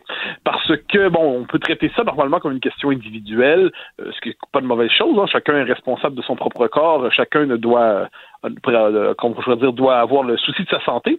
Mais là, on a vu plusieurs médecins euh, qualifiés dans la lutte contre l'obésité invités qui nous invitent à la redéfinir comme une maladie chronique. Donc désormais, euh, on ne peut plus se contenter du fameux perdez du poids, ça va vous faire du bien, mais il nous invite à avoir une approche globale, multifactorielle, pour reprendre le vocabulaire, pour être capable, donc en mobilisant psychologues, nutritionnistes et toute une série de spécialistes pour lutter contre ce qui est véritablement un fléau et certains disent même une épidémie. Alors moi, quand j'ai lu ça, je me suis dit, bon, très bien, il faut tenir compte de tout cela, mais j'ajoute une dimension, me semble-t-il, qui doit être nommée. En fait, tous la connaissent, mais il faut la nommer comme telle. C'est ce qu'on pourrait appeler l'empoisonnement alimentaire collectif à grande échelle qu'on pourrait assimiler à, au- à l'invasion de la malbouffe dans nos vies depuis quelques décennies et plus encore depuis on pourrait dire une trentaine d'années. Donc cette euh, cette bouffe non bon la malbouffe en particulier, mais plus largement l'industrialisation de, l'alimentation, plus largement encore la destruction des rituels euh, liés au repas euh, qui faisait qu'on était capable d'intégrer la, nourriture et les repas dans un, un rythme de vie agréable qui favorisait la santé en dernière instance. Donc, la, véritable question, me semble-t-il, c'est de réfléchir à ce que certains euh, qui parlent une forme d'étrange jargon appellent l'environnement obésogène de nos sociétés. C'est-à-dire cette société qui pousse à l'embonpoint, qui pousse à l'obésité, et une société contre laquelle plusieurs, ça vaut la peine de le dire, et euh, se, se, se révoltent, se de manière quelquefois agaçante, mais peut-être plus éclairée qu'on ne le dit. C'est-à-dire, il est bien vu de se moquer des, des bobos euh, et autres mangeurs de quinoa, disons ça comme ça, et autres mangeurs euh, de spécialistes de nourriture bio. On aime ça s'en moquer, on les présente comme des espèces de, de post-hippies égarés dans notre monde. Et pourtant, ils nous disent quelque chose d'essentiel, c'est que la, la, nourriture n'est pas qu'une alimentation sur le mode on va, on va faire, on va alimenter la machine puis elle va fonctionner. Ce n'est pas simplement non plus euh, des saveurs artificielles imposées par l'industrie de la malbouffe c'est aussi un art, c'est une culture, et la reconquête de l'assiette, la reconquête de l'alimentation, la volonté de civiliser tout ça, c'est une manière aussi de se libérer de l'alimentation industrielle qui s'est imposée dans nos sociétés et qui euh, engendre des problèmes qu'on dit donc l'obésité, mais plus largement toute une série de maladies chroniques qui euh, menacent nos sociétés et en dernière instance qui menacent notre capacité de les traiter dans le système de santé. Ces maladies-là se multiplient, elles touchent une population de plus en plus jeune, ces effets sont de plus en plus nombreux on le voit même dans la crise actuelle. Donc devant cela, traiter l'obésité non seulement comme une question de volonté individuelle, mais comme euh, un, problème de civilisation même. Je pense que c'est éclairé. Et notre société peine quelquefois à le faire euh, adéquatement parce qu'on a tout le discours qui s'est imposé depuis quelques années sur la diversité corporelle. Euh, dès qu'on met le mot diversité quelque part, apparemment, il faut applaudir.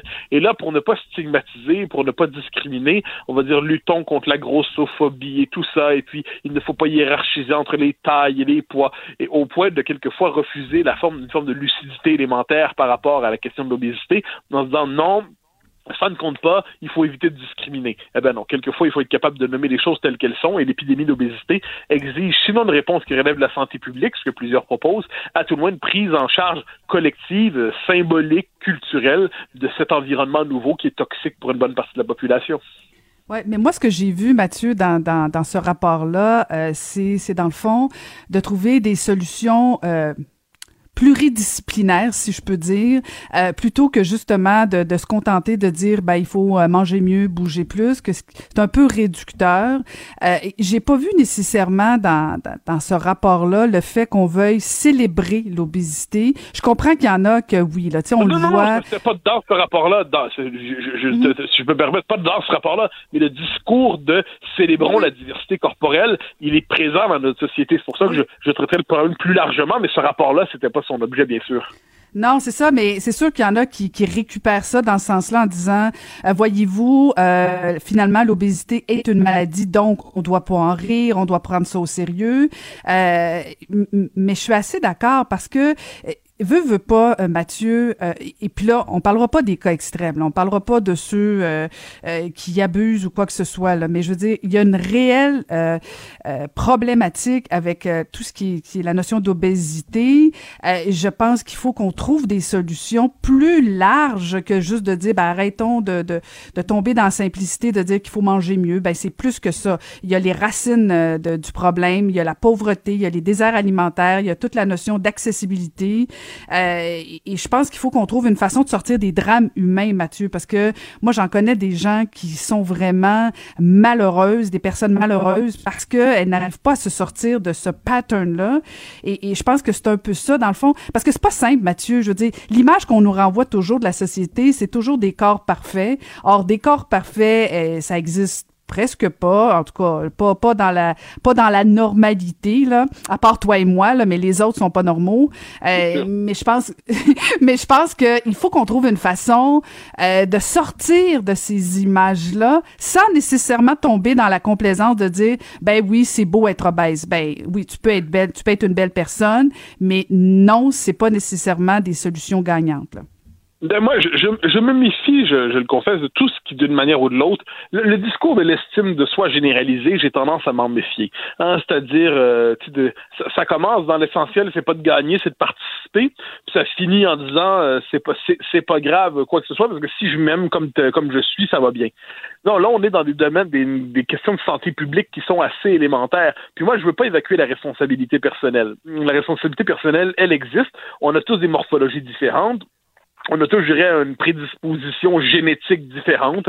Euh, j'ai quelques amis euh, qui sont certes des amis, mais que je hais à table parce qu'ils pourraient engouffrer 12 pizzas, boire 12 bouteilles de vin, et hum, le, le lendemain, ils- sur six mois, et ensuite, ils vont avoir d'excellents tests de santé.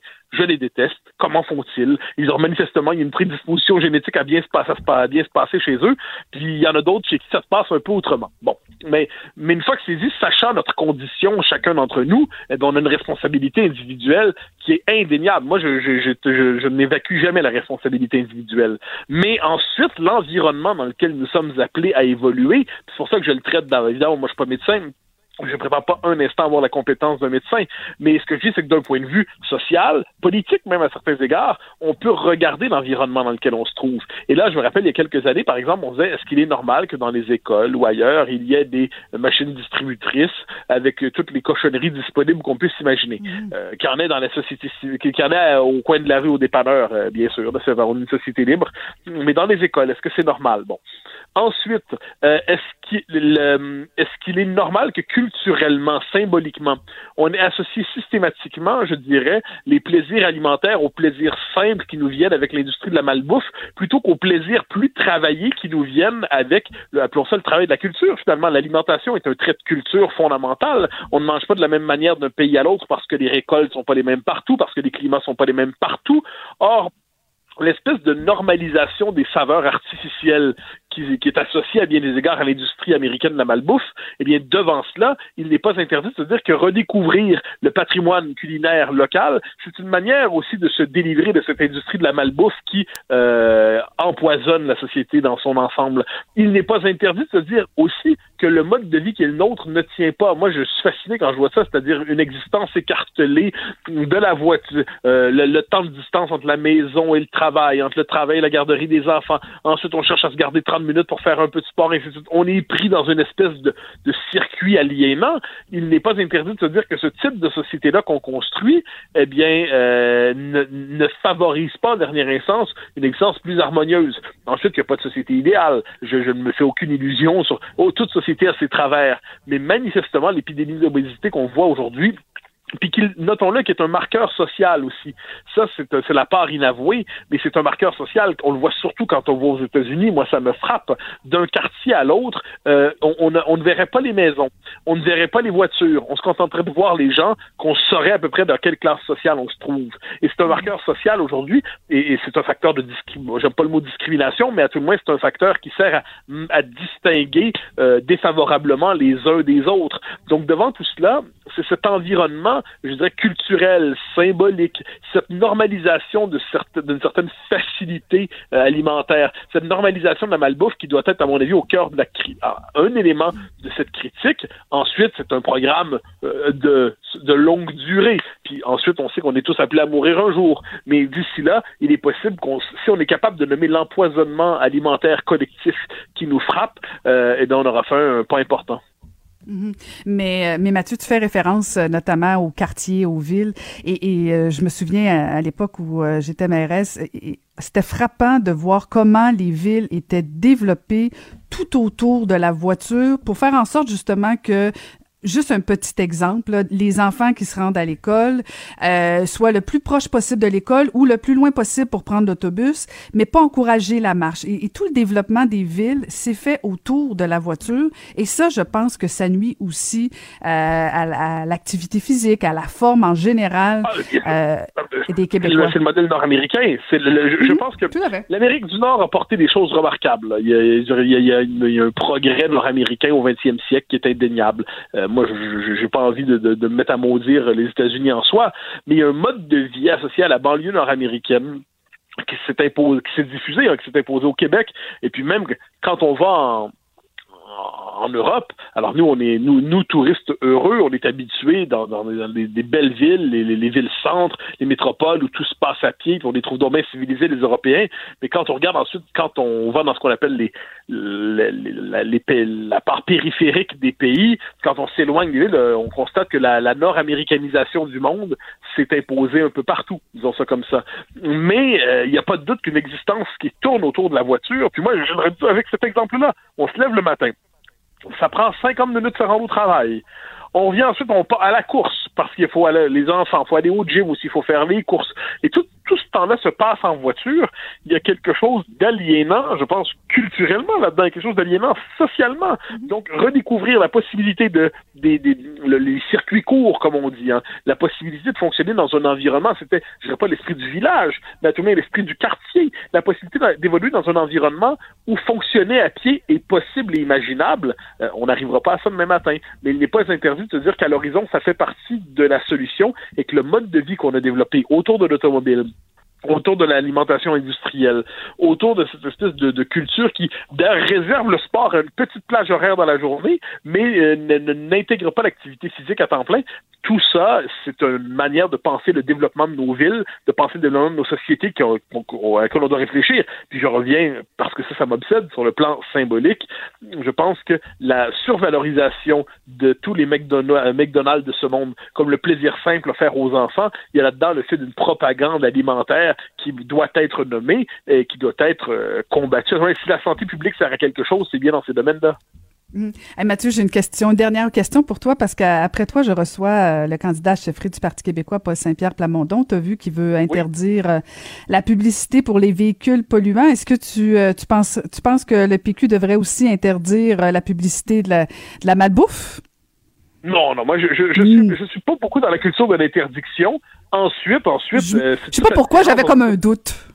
Non, mais c'est toute la différence entre la censure ou l'interdiction qui est publique et ensuite la critique culturelle ou sociale, c'est-à-dire que ce soit mal vu. Euh, autrement dit, le, le, discrédit moral, le discrédit culturel, la mauvaise réputation, c'est une chose, l'interdiction formelle, c'en est une autre. Euh, moi, je suis globalement, généralement, du côté de la des mœurs plutôt que du droit sur ces questions-là. Ça ne veut pas dire qu'il y a des interdictions qu'on ne doit pas faire de temps en temps. Là. Le jour où on va faire une promotion active, je sais pas trop, on peut trouver des exemples loufoques, euh, il y a des interdictions légitimes, mais globalement, je préfère l'interdiction par les mœurs plutôt que l'interdiction par le droit.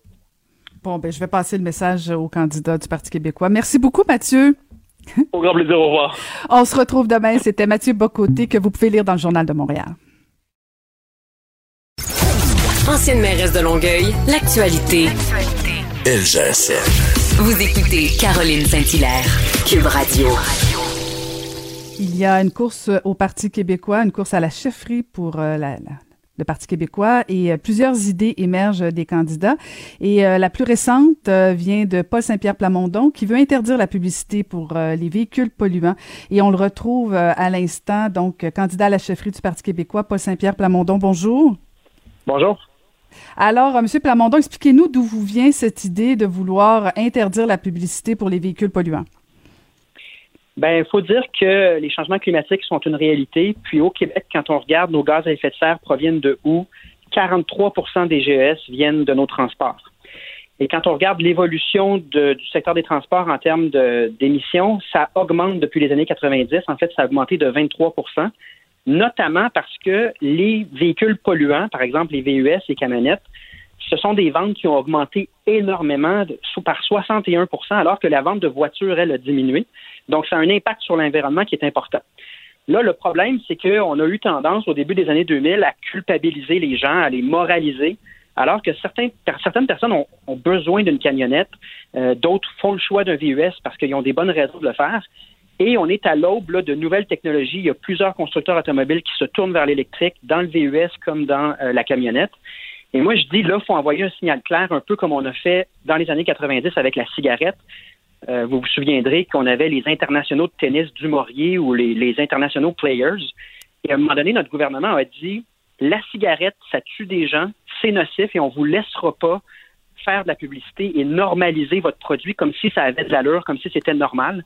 Moi, je pense qu'on est rendu là pour les véhicules polluants, c'est-à-dire que là, il y a des options qui sont propres pour tous les types de véhicules et on ne veut plus laisser l'impression que c'est correct d'acheter des véhicules polluants, que ça n'a pas d'impact. Surtout que les publicités de VUS, c'est souvent, ils sont en plein air, ils respirent le grand air sur le bord du lac. C'est de la fraude intellectuelle, puis ça a un impact sur les générations futures. Puis pour autant, mais ça contraint personne, c'est-à-dire qu'on coupe les publicités, ça n'empêche pas les gens de faire leur choix, mais ça va réorienter l'industrie automobile vers euh, des véhicules qui sont plus performants, électriques, hybrides, des choses comme ça. En même temps, vous, vous me permettrez, là, c'est un peu d'hypocrisie parce que la réalité, euh, c'est qu'on va toujours consommer euh, des véhicules polluants. C'est sûr que oui, il y a des alternatives, il y en a de plus en plus, vous avez raison de le rappeler, mais en même temps, c'est pas encore tout le monde qui peut se, se les procurer. Et même au niveau gouvernemental, corrigez-moi si je me trompe, mais c'est pas tous les véhicules utilisés euh, de la part soit des ministres ou même dans les différents ministères qu'on utilise juste des véhicules propres. Est-ce que demain matin, au qu'un ministre va voyager dans des avions. C'est un peu de l'hypocrisie, là, sincèrement. Ben non. Sinon, tout changement serait de l'hypocrisie. Il faut commencer à quelque part. Puis d'ailleurs, dans ma proposition, vous lirez, j'offre également un bonus-malus pour que l'achat de voitures, euh, de camionnettes, de VUS électriques soit plus avantageuse. Donc, c'est sûr que le gouvernement, s'il tolère que les véhicules électriques soient pas, pas, pas du tout abordables, ben là, c'est clair que c'est pas très efficace. Mais je propose également de rendre le prix des véhicules non polluants beaucoup plus attrayant. Donc là, je pense que c'est pas de l'hypocrisie, mais tout simplement du leadership, c'est de dire faut commencer à quelque part. Envoyons le signal que les véhicules qui ne polluent pas, ils sont abordables. Ils nous enrichissent aussi parce que c'est Hydro-Québec au lieu des pétrolières qui engrangent les, les profits. Puis envoyons le signal que socialement, le pétrole, ce n'est plus acceptable. Je parle aussi d'une interdiction de euh, publicité pour tous les projets pétroliers. On se souviendra que TransCanada essayait de nous vendre le pipeline à travers le Québec il y a quelques années à travers une campagne publicitaire. Ça aussi, ça va être interdit pour marquer le coup puis dire faut commencer à quelque part. Puis voici une série de mesures qui nous permettent de transiter vers une économie qui est plus verte puis qui est viable parce que là, tout le monde s'en rend compte, c'est pas viable. Mhm. Euh, ça me fait penser un peu à la dernière campagne électorale du Parti québécois, qui, qui, on va se le dire en, toute, en toute franchise, qui n'a pas connu un, immense succès.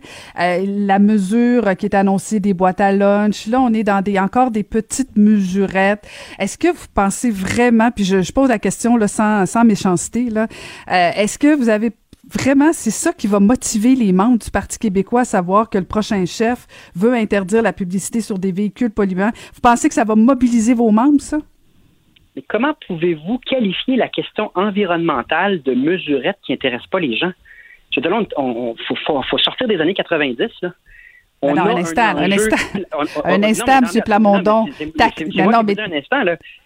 D'empêcher de la pub, d'empêcher de la pub, ça va changer l'environnement vraiment c'est une mesure avec parmi tant d'autres, ben, dont le bonus C'est ça, c'est ça que je parle, une mesurette. Non, non, c'est une série de mesures pour agir. Il y a des limites au pessimisme et à la dérision de changements en matière environnementale comme si c'était des mesures qui n'allaient rien changer. Si ça ne changeait rien, les publicités, l'industrie automobile n'investirait pas des centaines de millions de dollars par année en publicité.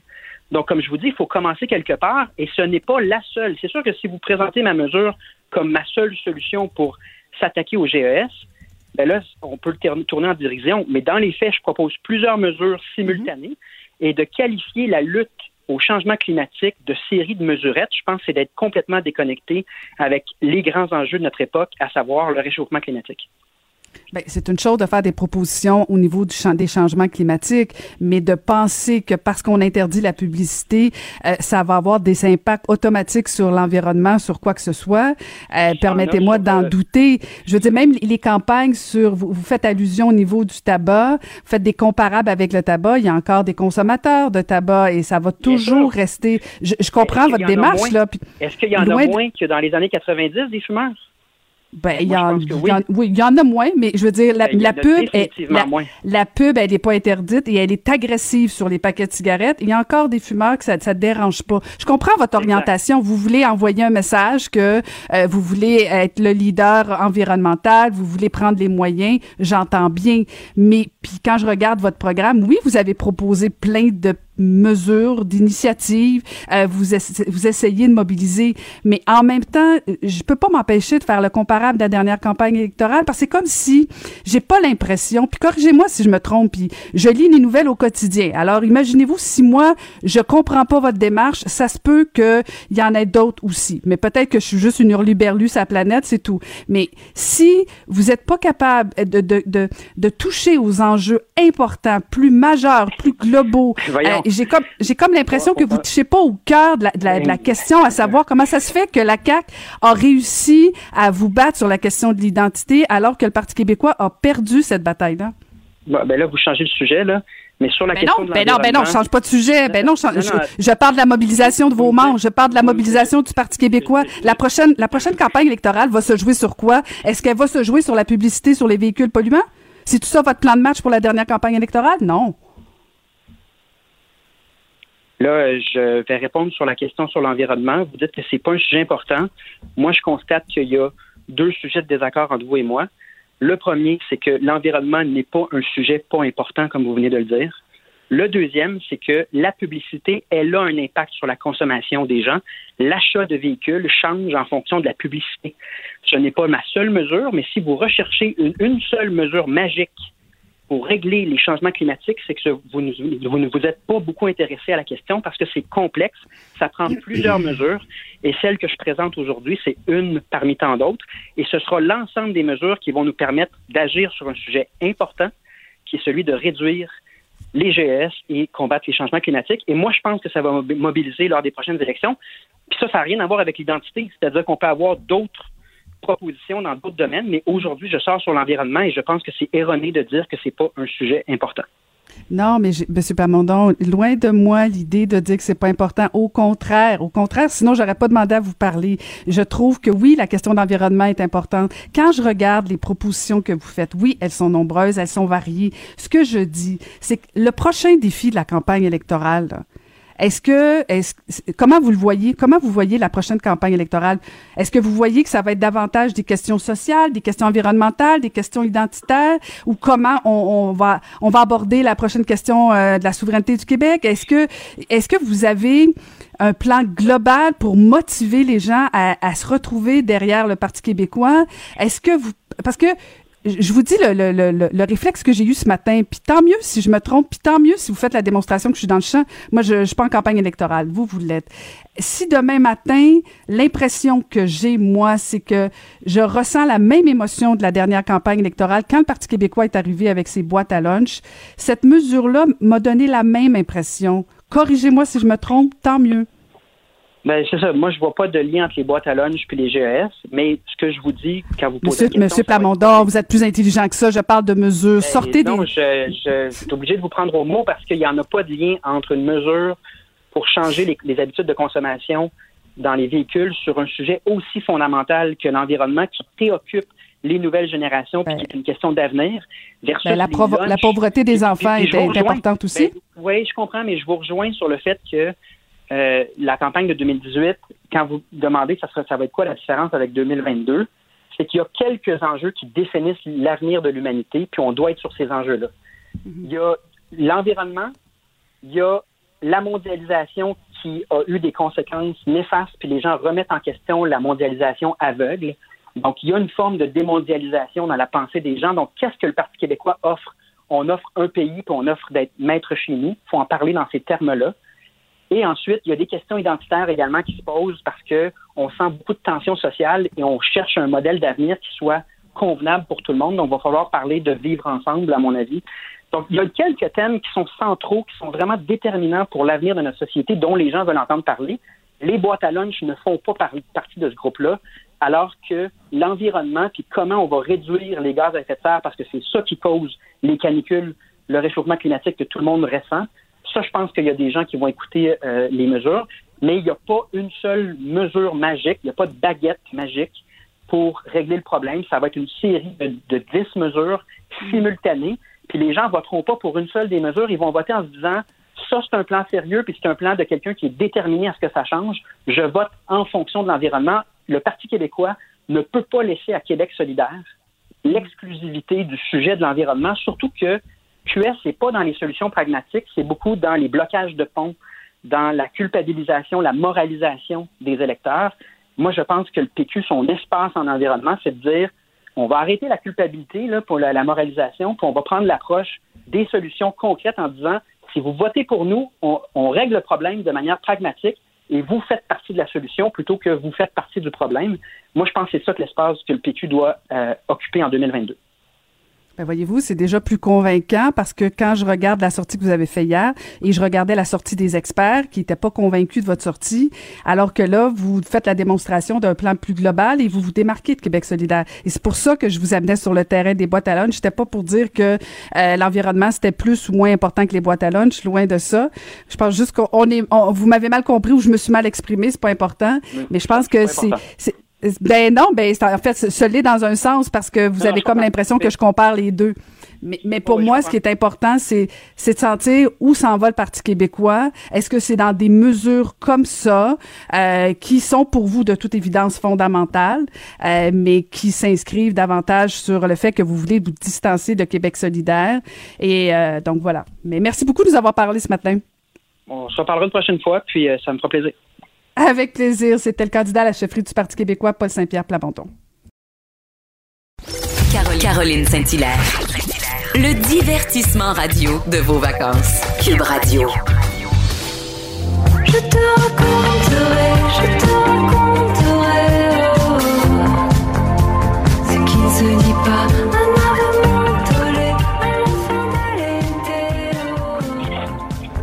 Ah, je l'aurais laissé jouer encore. C'est maintenant ou jamais cette formidable chanson qui a remporté le prestigieux prix de la chanson Socan 2020. Et on reçoit l'auteur Félix Diot et l'interprète que vous pouvez reconnaître, Evelyne Brochu. Bonjour à vous deux. Bonjour. Bonjour.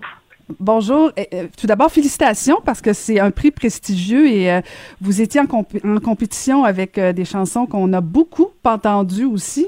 Euh, ça doit faire du bien de recevoir un prix comme ça. Ben, moi, je vais oui, parler en premier. Oui, Vous qu'il dit, euh, on- déjà, déjà d'être nominé, c'est euh, c'est complètement hallucinant parce que, comme vous l'avez dit, c'était euh, c'est tous des, des, des artistes qu'on écoute, qu'on admire. Fait que c'était déjà un méga velours. Puis euh, ensuite d'avoir gagné, ben pour moi, c'est de voir enfin mon, mon ami euh, qui a un, un immense génie créatif. euh, euh, reconnu, euh, acclamé, euh, célébré. euh, fait que pour moi, c'est euh, c'est une grande, grande joie que ce prix. Et Félix? Ben, pareil, euh, je veux dire, euh, c'est ça. Ben, moi, ça faisait, euh, ça- je pense que ça faisait trois fois que j'étais euh, nommé. C'est quand même une belle conclusion à, à cette espèce de, de, de, de, de, de, de- de- comment on dit ça, une curse, cette espèce de malédiction d'être toujours nommé à chaque année. Puis là, enfin, c'est terminé, fait que je vais pouvoir passer à autre chose dans ma vie, puisqu'on peut seulement gagner ce prix-là une fois dans notre vie. Alors, euh, ça fait du bien. Ton bucket list est réglé. Ouais. Ben, félicitations en tout cas, puis c'est, c'est effectivement une très très belle chanson. Euh, euh, dites-moi, Evelyne, euh, puis en fait, euh, on parle, on parle beaucoup de actuellement pendant la pandémie, on dit aux artistes, euh, c'est le temps, c'est le temps de se réinventer, tout ça. Est-ce que, est-ce que pour vous c'est, c'est un bon moment pour euh, pendant la pandémie pour euh, continuer la création? Et moi, je pense que ça peut euh, dépendre de chacun. J'ai l'impression qu'un artiste, c'est un peu comme une plante. On peut pas lui dicter quand est-ce qu'il fleurit, quand est-ce qu'il pousse, quand est-ce qu'il prend un petit break, quand est-ce qu'il est un petit peu malade. Faut un peu y aller avec euh, ce dont on a besoin. Je pense qu'on a besoin d'une jachère, puis de se nourrir de la vraie vie vivante au quotidien, puis d'être bien moment présent. On peut faire ça. J'ai l'impression que l'espèce de de demande de grande productivité, puis de réinvention, puis de changer de médium, puis de, s'attaquer à l'Internet, ça peut être cool si on a cette énergie-là, puis si on a le désir de le faire, parce que je pense que l'art, euh, quand il est fait sans désir, ça se sent. là. Mais je pense que ça peut être cool aussi de se nourrir de ce qu'on vit là comme un tremplin pour la prochaine affaire qui va nous inspirer, tu sais. Qui a un peu été bon cas. En fait, là, moi, j'étais bien ben lousse, bien moment présent, euh, bien au quotidien avec mon bébé, puis j'ai pas... euh, L'artiste en moi n'a pas l'impression d'avoir vécu euh, du temps perdu, pas du tout. OK. Vous avez profité avec euh, votre enfant. Félix, Ouais. votre côté- de votre côté, euh, vous avez dit une chance que vous aviez un studio chez vous. Euh, vous avez Ouais. pu continuer malgré le confinement à, à créer. Donc, vous en avez profité. Donc, il y a d'autres d'autres œuvres qui sont euh, qui sont en voie. Oui, absolument. Euh, N'ayant pas d'enfant, moi justement, j'avais j'ai- concentré toutes mes énergies sur euh, l'enregistrement, puis sur finir un peu des compositions sur lesquelles j'étais en train de travailler. C'est pas, euh, je fais ça à chaque jour en ce moment. Alors euh, ben là, j'ai beaucoup de, musique solo qui va éventuellement s'en venir. Mais c'est bizarre parce qu'avec la avec la avec la pandémie, on sait pas tellement euh, c'est quoi les bonnes stratégies. de sortie à utiliser puis tout ça. Mais je trouve ça intéressant. On dirait que ça nous force un peu à pas faire comme d'habitude puis à essayer de, trouver des, des nouvelles façons de, de, de partager ce qu'on fait. Evelyne, vous êtes vous êtes actrice, tout le monde vous connaît, chanteuse aussi maintenant. Si et puis là je, sais que euh, habituellement les artistes détestent ce genre de questions-là, mais je, la pose quand même. Euh, Est-ce qu'il y a, un aspect de, vous qui le- lequel vous préférez? Préférez-vous jouer sur scène ou chanter?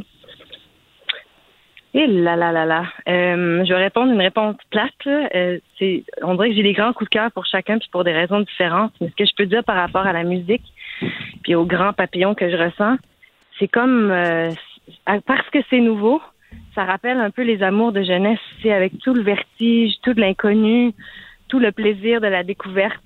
Quand ça fait 15 ans qu'on fait un métier comme actrice, euh, c'est l'approfondissement, c'est les rencontres, il y a, d'autres raisons de, se sentir, euh, en guillemets, ressourcé ou excité.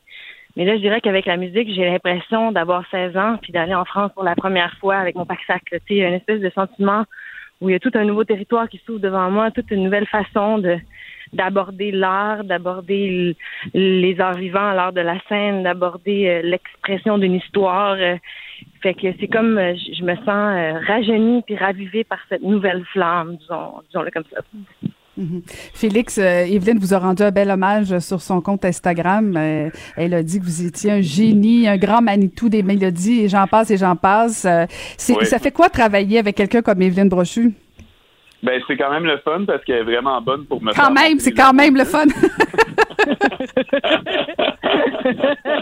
Euh, à chaque fois, à chaque fois que je, que je la que je la croise dans les médias euh, ou à la télé ou à la radio, euh, elle me fait rougir en deux secondes. Alors euh, c'est quand même euh, c'est quand même une, belle petite euh, une belle petite motivation. Puis ben sinon, je veux dire, j'ai l'impression qu'Evelyne et moi, on est dans un band depuis toujours. Euh, on, on a toujours, euh, ça fait super longtemps que même de façon euh, euh, officieuse, on a toujours un peu partagé des idées artistiques ensemble, puis un peu comme si on complotait pour créer un album. Fait que le, quand on l'a fait finalement après peut-être je pense que ça fait 20 ans qu'on se connaît, Evelyne et moi. Puis euh, euh, après 20 ans, quand on a décidé de faire cet album-là, c'était comme un peu la suite logique d'une longue affaire latente qui, qui, qui n'attendait que d'arriver. parce, que- pa- parce que vous êtes amis depuis longtemps, puis je regardais certaines vidéos de vos chansons, Evelyne. Euh, puis bon, c'est Félix qui a écrit toutes les chansons, je pense, de votre album, je me trompe pas? Ben, on a, on, euh, Evelyne a écrit quelques textes, puis euh, Pierre. Lapointe a participé aussi un peu. OK. Mais quand je regarde les vidéos de, de- des chansons, à chaque fois que je vois euh, Evelyne, euh, et même quand c'est avec vous, Félix, il y a beaucoup... euh, C'est toujours la, la même couleur d'image que je retrouve, que je ressens. C'est soit la liberté, la sensualité, euh, la complicité, tout ça. C'est c'est c'est vraiment comme si c'était euh, un fil conducteur. Euh, je me trompe ou c'est ça que vous vouliez qu'on qu'on ressente? Ben je sais pas. euh, Bah, vas-y. Ben, des fois, c'est on, on- des fois on se rend pas compte qu'on fait les choses dont on a besoin. Tu sais, euh, tu te dis pas bon, on va faire un album euh, euh, libre et tendre, mais euh, tu te rends compte qu'il y a quelque chose en toi qui, euh, qui, qui sent que, que, que justement des idées de de courage, d'amour, de sensualité, euh, de plaisir, de découverte sont en toi, puis c'est- ça, ça, ça rentre dans l'album. Je vais te laisser la parole, Félix, parce que c'est plutôt toi qui l'as écrit. Fait que... Oui, mais tu sais, en quelque part, on l'a écrit ensemble parce qu'il n'y a pas une, il y a pas une chanson de l'album que j'ai pas écrite sans penser à toi. Fait que, à toi qui allais les interpréter. Fait que, en quelque part, tu sais, je pense que ton esprit puis ce que t'es était toujours là dans, dans, dans, dans, dans la, la confection de ces chansons-là. Puis, euh, ben, je pense que, je sais pas, je sais, j'ai l'impression que les gens, euh, je reçois souvent le commentaire comme, euh, que c'est naïf un peu là, sais, ce qu'on fait, puis que- ou que c'est léger, ou qu'il y a des. Puis euh, je me rends compte que finalement, je pense que peut-être qu'on est comme ça dans notre façon de de, de, de, de percevoir euh, la création euh, à deux, je sais pas. Euh, c'est- c'est dur à expliquer, mais comme j'ai l'impression que euh, on, oui, tu sais, on est un peu naïf dans le sens qu'on se dit euh, on, on est comme on a comme un enthousiasme qui est pas euh, qui est pas cynique puis qui est pas très euh, défaitiste par rapport aux choses de la vie. Je sais pas. Je dirais peut-être ça comme ça.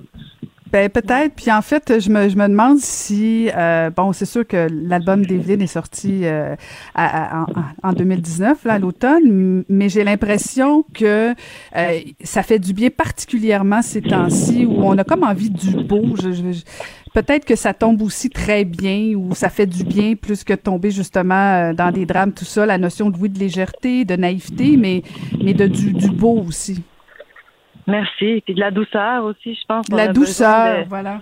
Ouais, de solidarité, de, de tendresse. Puis moi, euh, j'ai au contraire de trouver ça naïf. euh, je trouve qu'elle elle est là, il est là l'acte, le vrai acte. C'est-à-dire que c'est facile de dire que tout est poche, puis de se renfrogner, puis de devenir paranoïaque, puis de la- la- le grand exercice humain, c'est de garder espoir, c'est de garder la joie, c'est de garder l'amour de l'autre, même quand l'autre dérange un peu, même quand l'autre possiblement pourrait nous rendre malade ou tu sais. Fait que je pense que, en tout cas, je pense que comme il y a toujours des raisons à chaque époque de se dire plus que jamais on a besoin d'amour puis de douceur, mais en tout cas, on vit dans cette époque-ci, puis c'est vrai que plus jamais, je pense qu'on en a besoin. Est-ce que, est-ce que Evelyne, on va vous voir bientôt à l'écran cet automne ou euh, sur les planches? Euh, Est-ce que vous avez des plans pour bientôt? Ben, c'est-à-dire qu'on avait une tournée musicale déjà qui était prévue pour cet été qui a été reportée pour l'an prochain. A déjà des dates de sortie, entre autres au Franco de 2021. Fait que ça, c'est excitant parce que c'était un petit deuil quand même de pas pouvoir euh, porter notre album euh, sur scène. Puis ensuite, euh, il y a une série française que j'ai tournée pour Canal+, qui s'appelle Paris Police 1900, qui devrait sortir en France en janvier. Et j'espère que quelqu'un m'entend au Québec, que ce soit les gens de tout.tv ou autres pourront la, la récupérer parce que je pense que ce serait cool que les gens la voient. J'ai vu les deux premiers épisodes, puis je suis bien fière. Puis sinon, euh, des petites surprises là, qui s'en viennent à annoncer. Et de votre côté, Félix, on peut vous entendre euh, bientôt aussi d'autres projets? Ben oui, bien, évidemment, je, je travaille sur plein d'enregistrements en même temps. Euh, je me suis pas encore penché sur des dates de sortie ou sur, euh, sur le côté euh, promotionnel, mais des nouvelles vont sortir super bientôt, ça c'est ça. Bon, ben excellent. Ben, encore une fois, félicitations euh, pour avoir remporté ce, ce prix euh, de la chanson Socan. Et euh, je vous propose qu'on l'écoute encore une fois, maintenant ou jamais. Merci beaucoup, Evelyne Brochu et Félix Diotte. Merci à vous. à toi. Ce qui ne se dit pas,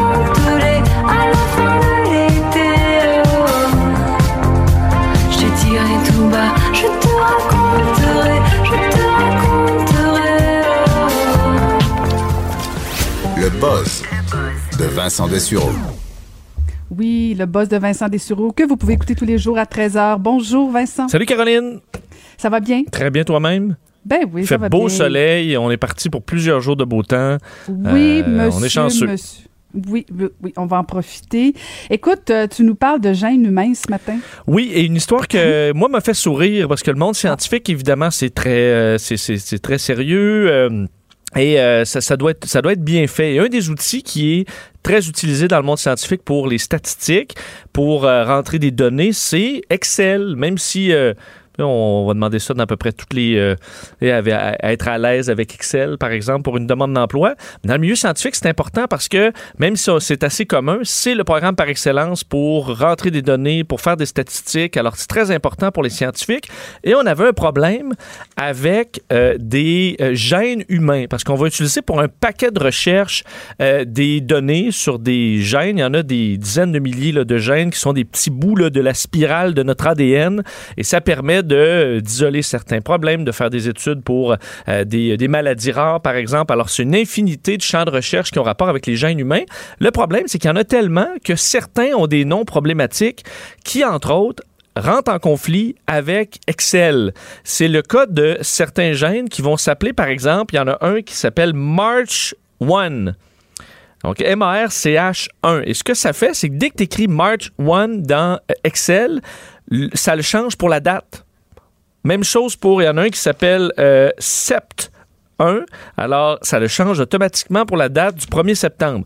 Ce que ça fait, ça cause des erreurs dans un paquet d'études. En fait, il semble que les erreurs reliées à Excel, il y en est dans une recherche sur cinq qui s'est fait par Excel, évidemment, qui, euh, où on a des bases de données importantes. Alors, ce qu'on a décidé de faire, plutôt que de corriger euh, le Excel pour ne plus qu'il change automatiquement la date ou de rajouter une option pour tout simplement de- d'empêcher que ça se fasse automatiquement, eh bien, euh, on va changer le nom des gènes dans le but que Excel ne se mêle pas.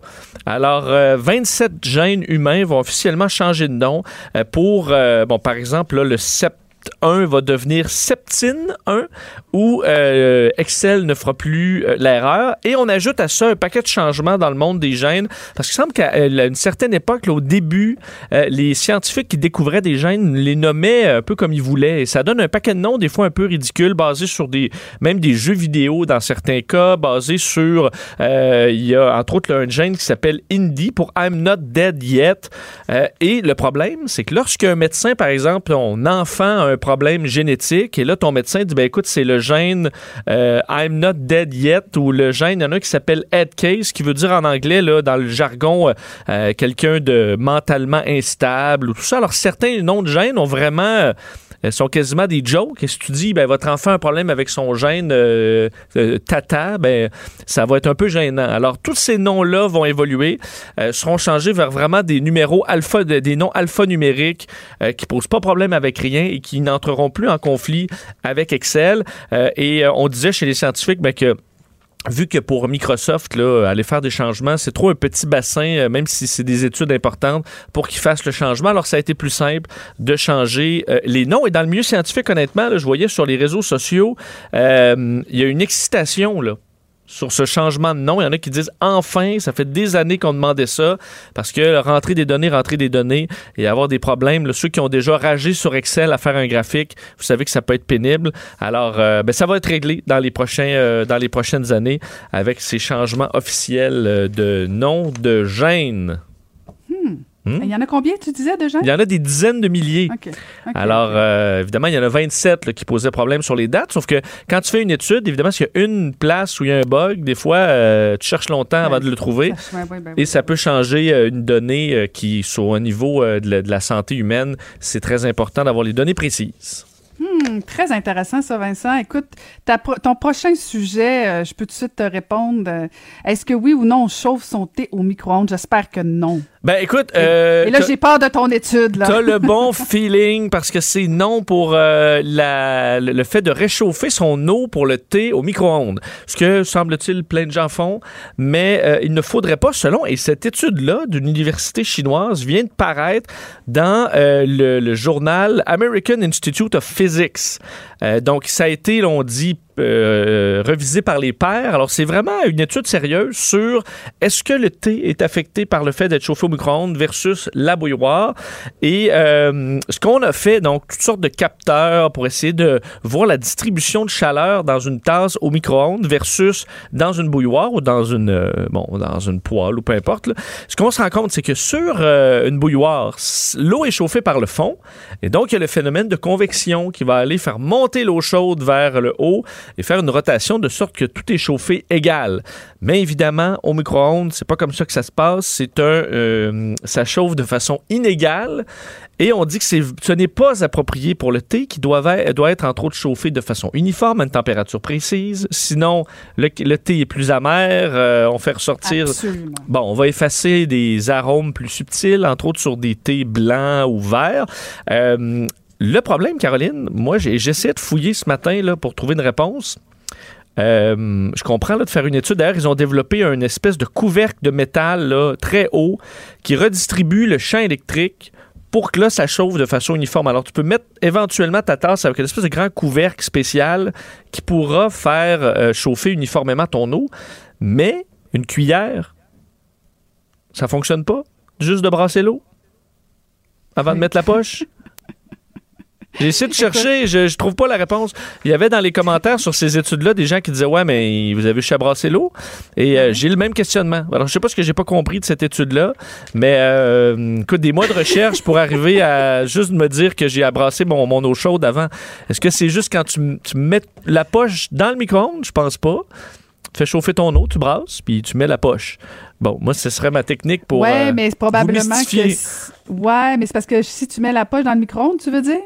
Non, mais moi, je mets pas, je mets juste l'eau, je la brasse, brasse l'eau. Ouais. C'est uniforme, je mets la poche. Ah. Je sais pas. Ouais. Est-ce que j'aurais mystifié les, les, les, les, les- les chercheurs chinois là, là-dessus, juste avec ma cuillère? Je sais pas. Mais en même temps, on dit que la tasse, la tasse n'est pas chauffée uniformément. Alors peut-être qu'après, ça, c'est pas Non, parce que la l'idéal. tâche a chauffé, c'est ça, exactement. C'est pour ça que c'est mieux de faire bouillir l'eau. Mais en fait, même, je pense que les experts vont dire, faut pas que tu la fasses bouillir au complet. En tout cas, peut-être une première fois, mais pas la deuxième fois. Faut pas que tu bouillante ton thé. Ça, c'est vrai. D'ailleurs, on dit, j'ai même les degrés pour toi. Si tu veux, le thé vert, 70, le haut long, 90, et le thé noir, 95 à 98 degrés Celsius. Puis évidemment, c'est écrit sur votre petit contenant euh, en général. Hein? Écoute, écoute, écoute. Mais c'est un art prendre le thé, hein, Vincent? Euh, Le prendre oui, et le non, faire, pour vrai, un art. Pour vrai, j'ai vu, écoute, au Japon, la cérémonie du thé vert, là. Quelque chose. C'est ouais, c'est impressionnant et euh, c'est. Ouais, c'est- mais c'est j'ai des gens qui aimaient pas le thé. Et une fois dans des au Japon ou ceux qui vont en Angleterre, effectivement, des endroits où on en boit beaucoup plus et des thés de qualité, tu, tu, rends- tu comprends un peu plus le buzz là. Euh, je pense à quel point ça peut être savoureux. Notre collègue Mario Dumont est un grand passionné de thé. Je pense qu'il y en a 200 euh, chez lui. 200, c'est peut-être Ah, exagéré, moi mais aussi, moi aussi. Ben, je dirais pas 200, là, puis je veux pas, je veux pas faire une compétition contre Mario Dumont. euh, en tout cas, pas au niveau du thé. Mais euh, moi aussi, j'aime Ben, beaucoup le thé. Et, ouais, ouais, parce ouais, que celui que les Québécois, on est loin, on a évolué quand même depuis le salada. Oui, oui, oui. Oui, oui, qu'il- oui, oui, oui. qu'il était Oui, oui, Puis le pico, oui, oui, c'est ça. Exactement. Orange Pico, ça Oui, ça- oui, c'est fini. On, se est ailleurs. mais quand même, ouais, ouais. Hey, merci beaucoup, Vincent. Écoute, je te coupe. euh, puis on t'écoute euh, dès 13h avec beaucoup de plaisir. Et euh, moi, j'en profite pour remercier toute l'équipe en régie, bien sûr, Joanie Henry, Alexandre Moranville et à la recherche Marie-Pierre Caillé. Merci infiniment à toute l'équipe, donc. Et je vous laisse au bon soin pour écouter les- le bulletin de midi avec Michel Jean pour écouter les nouvelles LCN dès midi. Et je vous remercie infiniment et je vous dis à demain.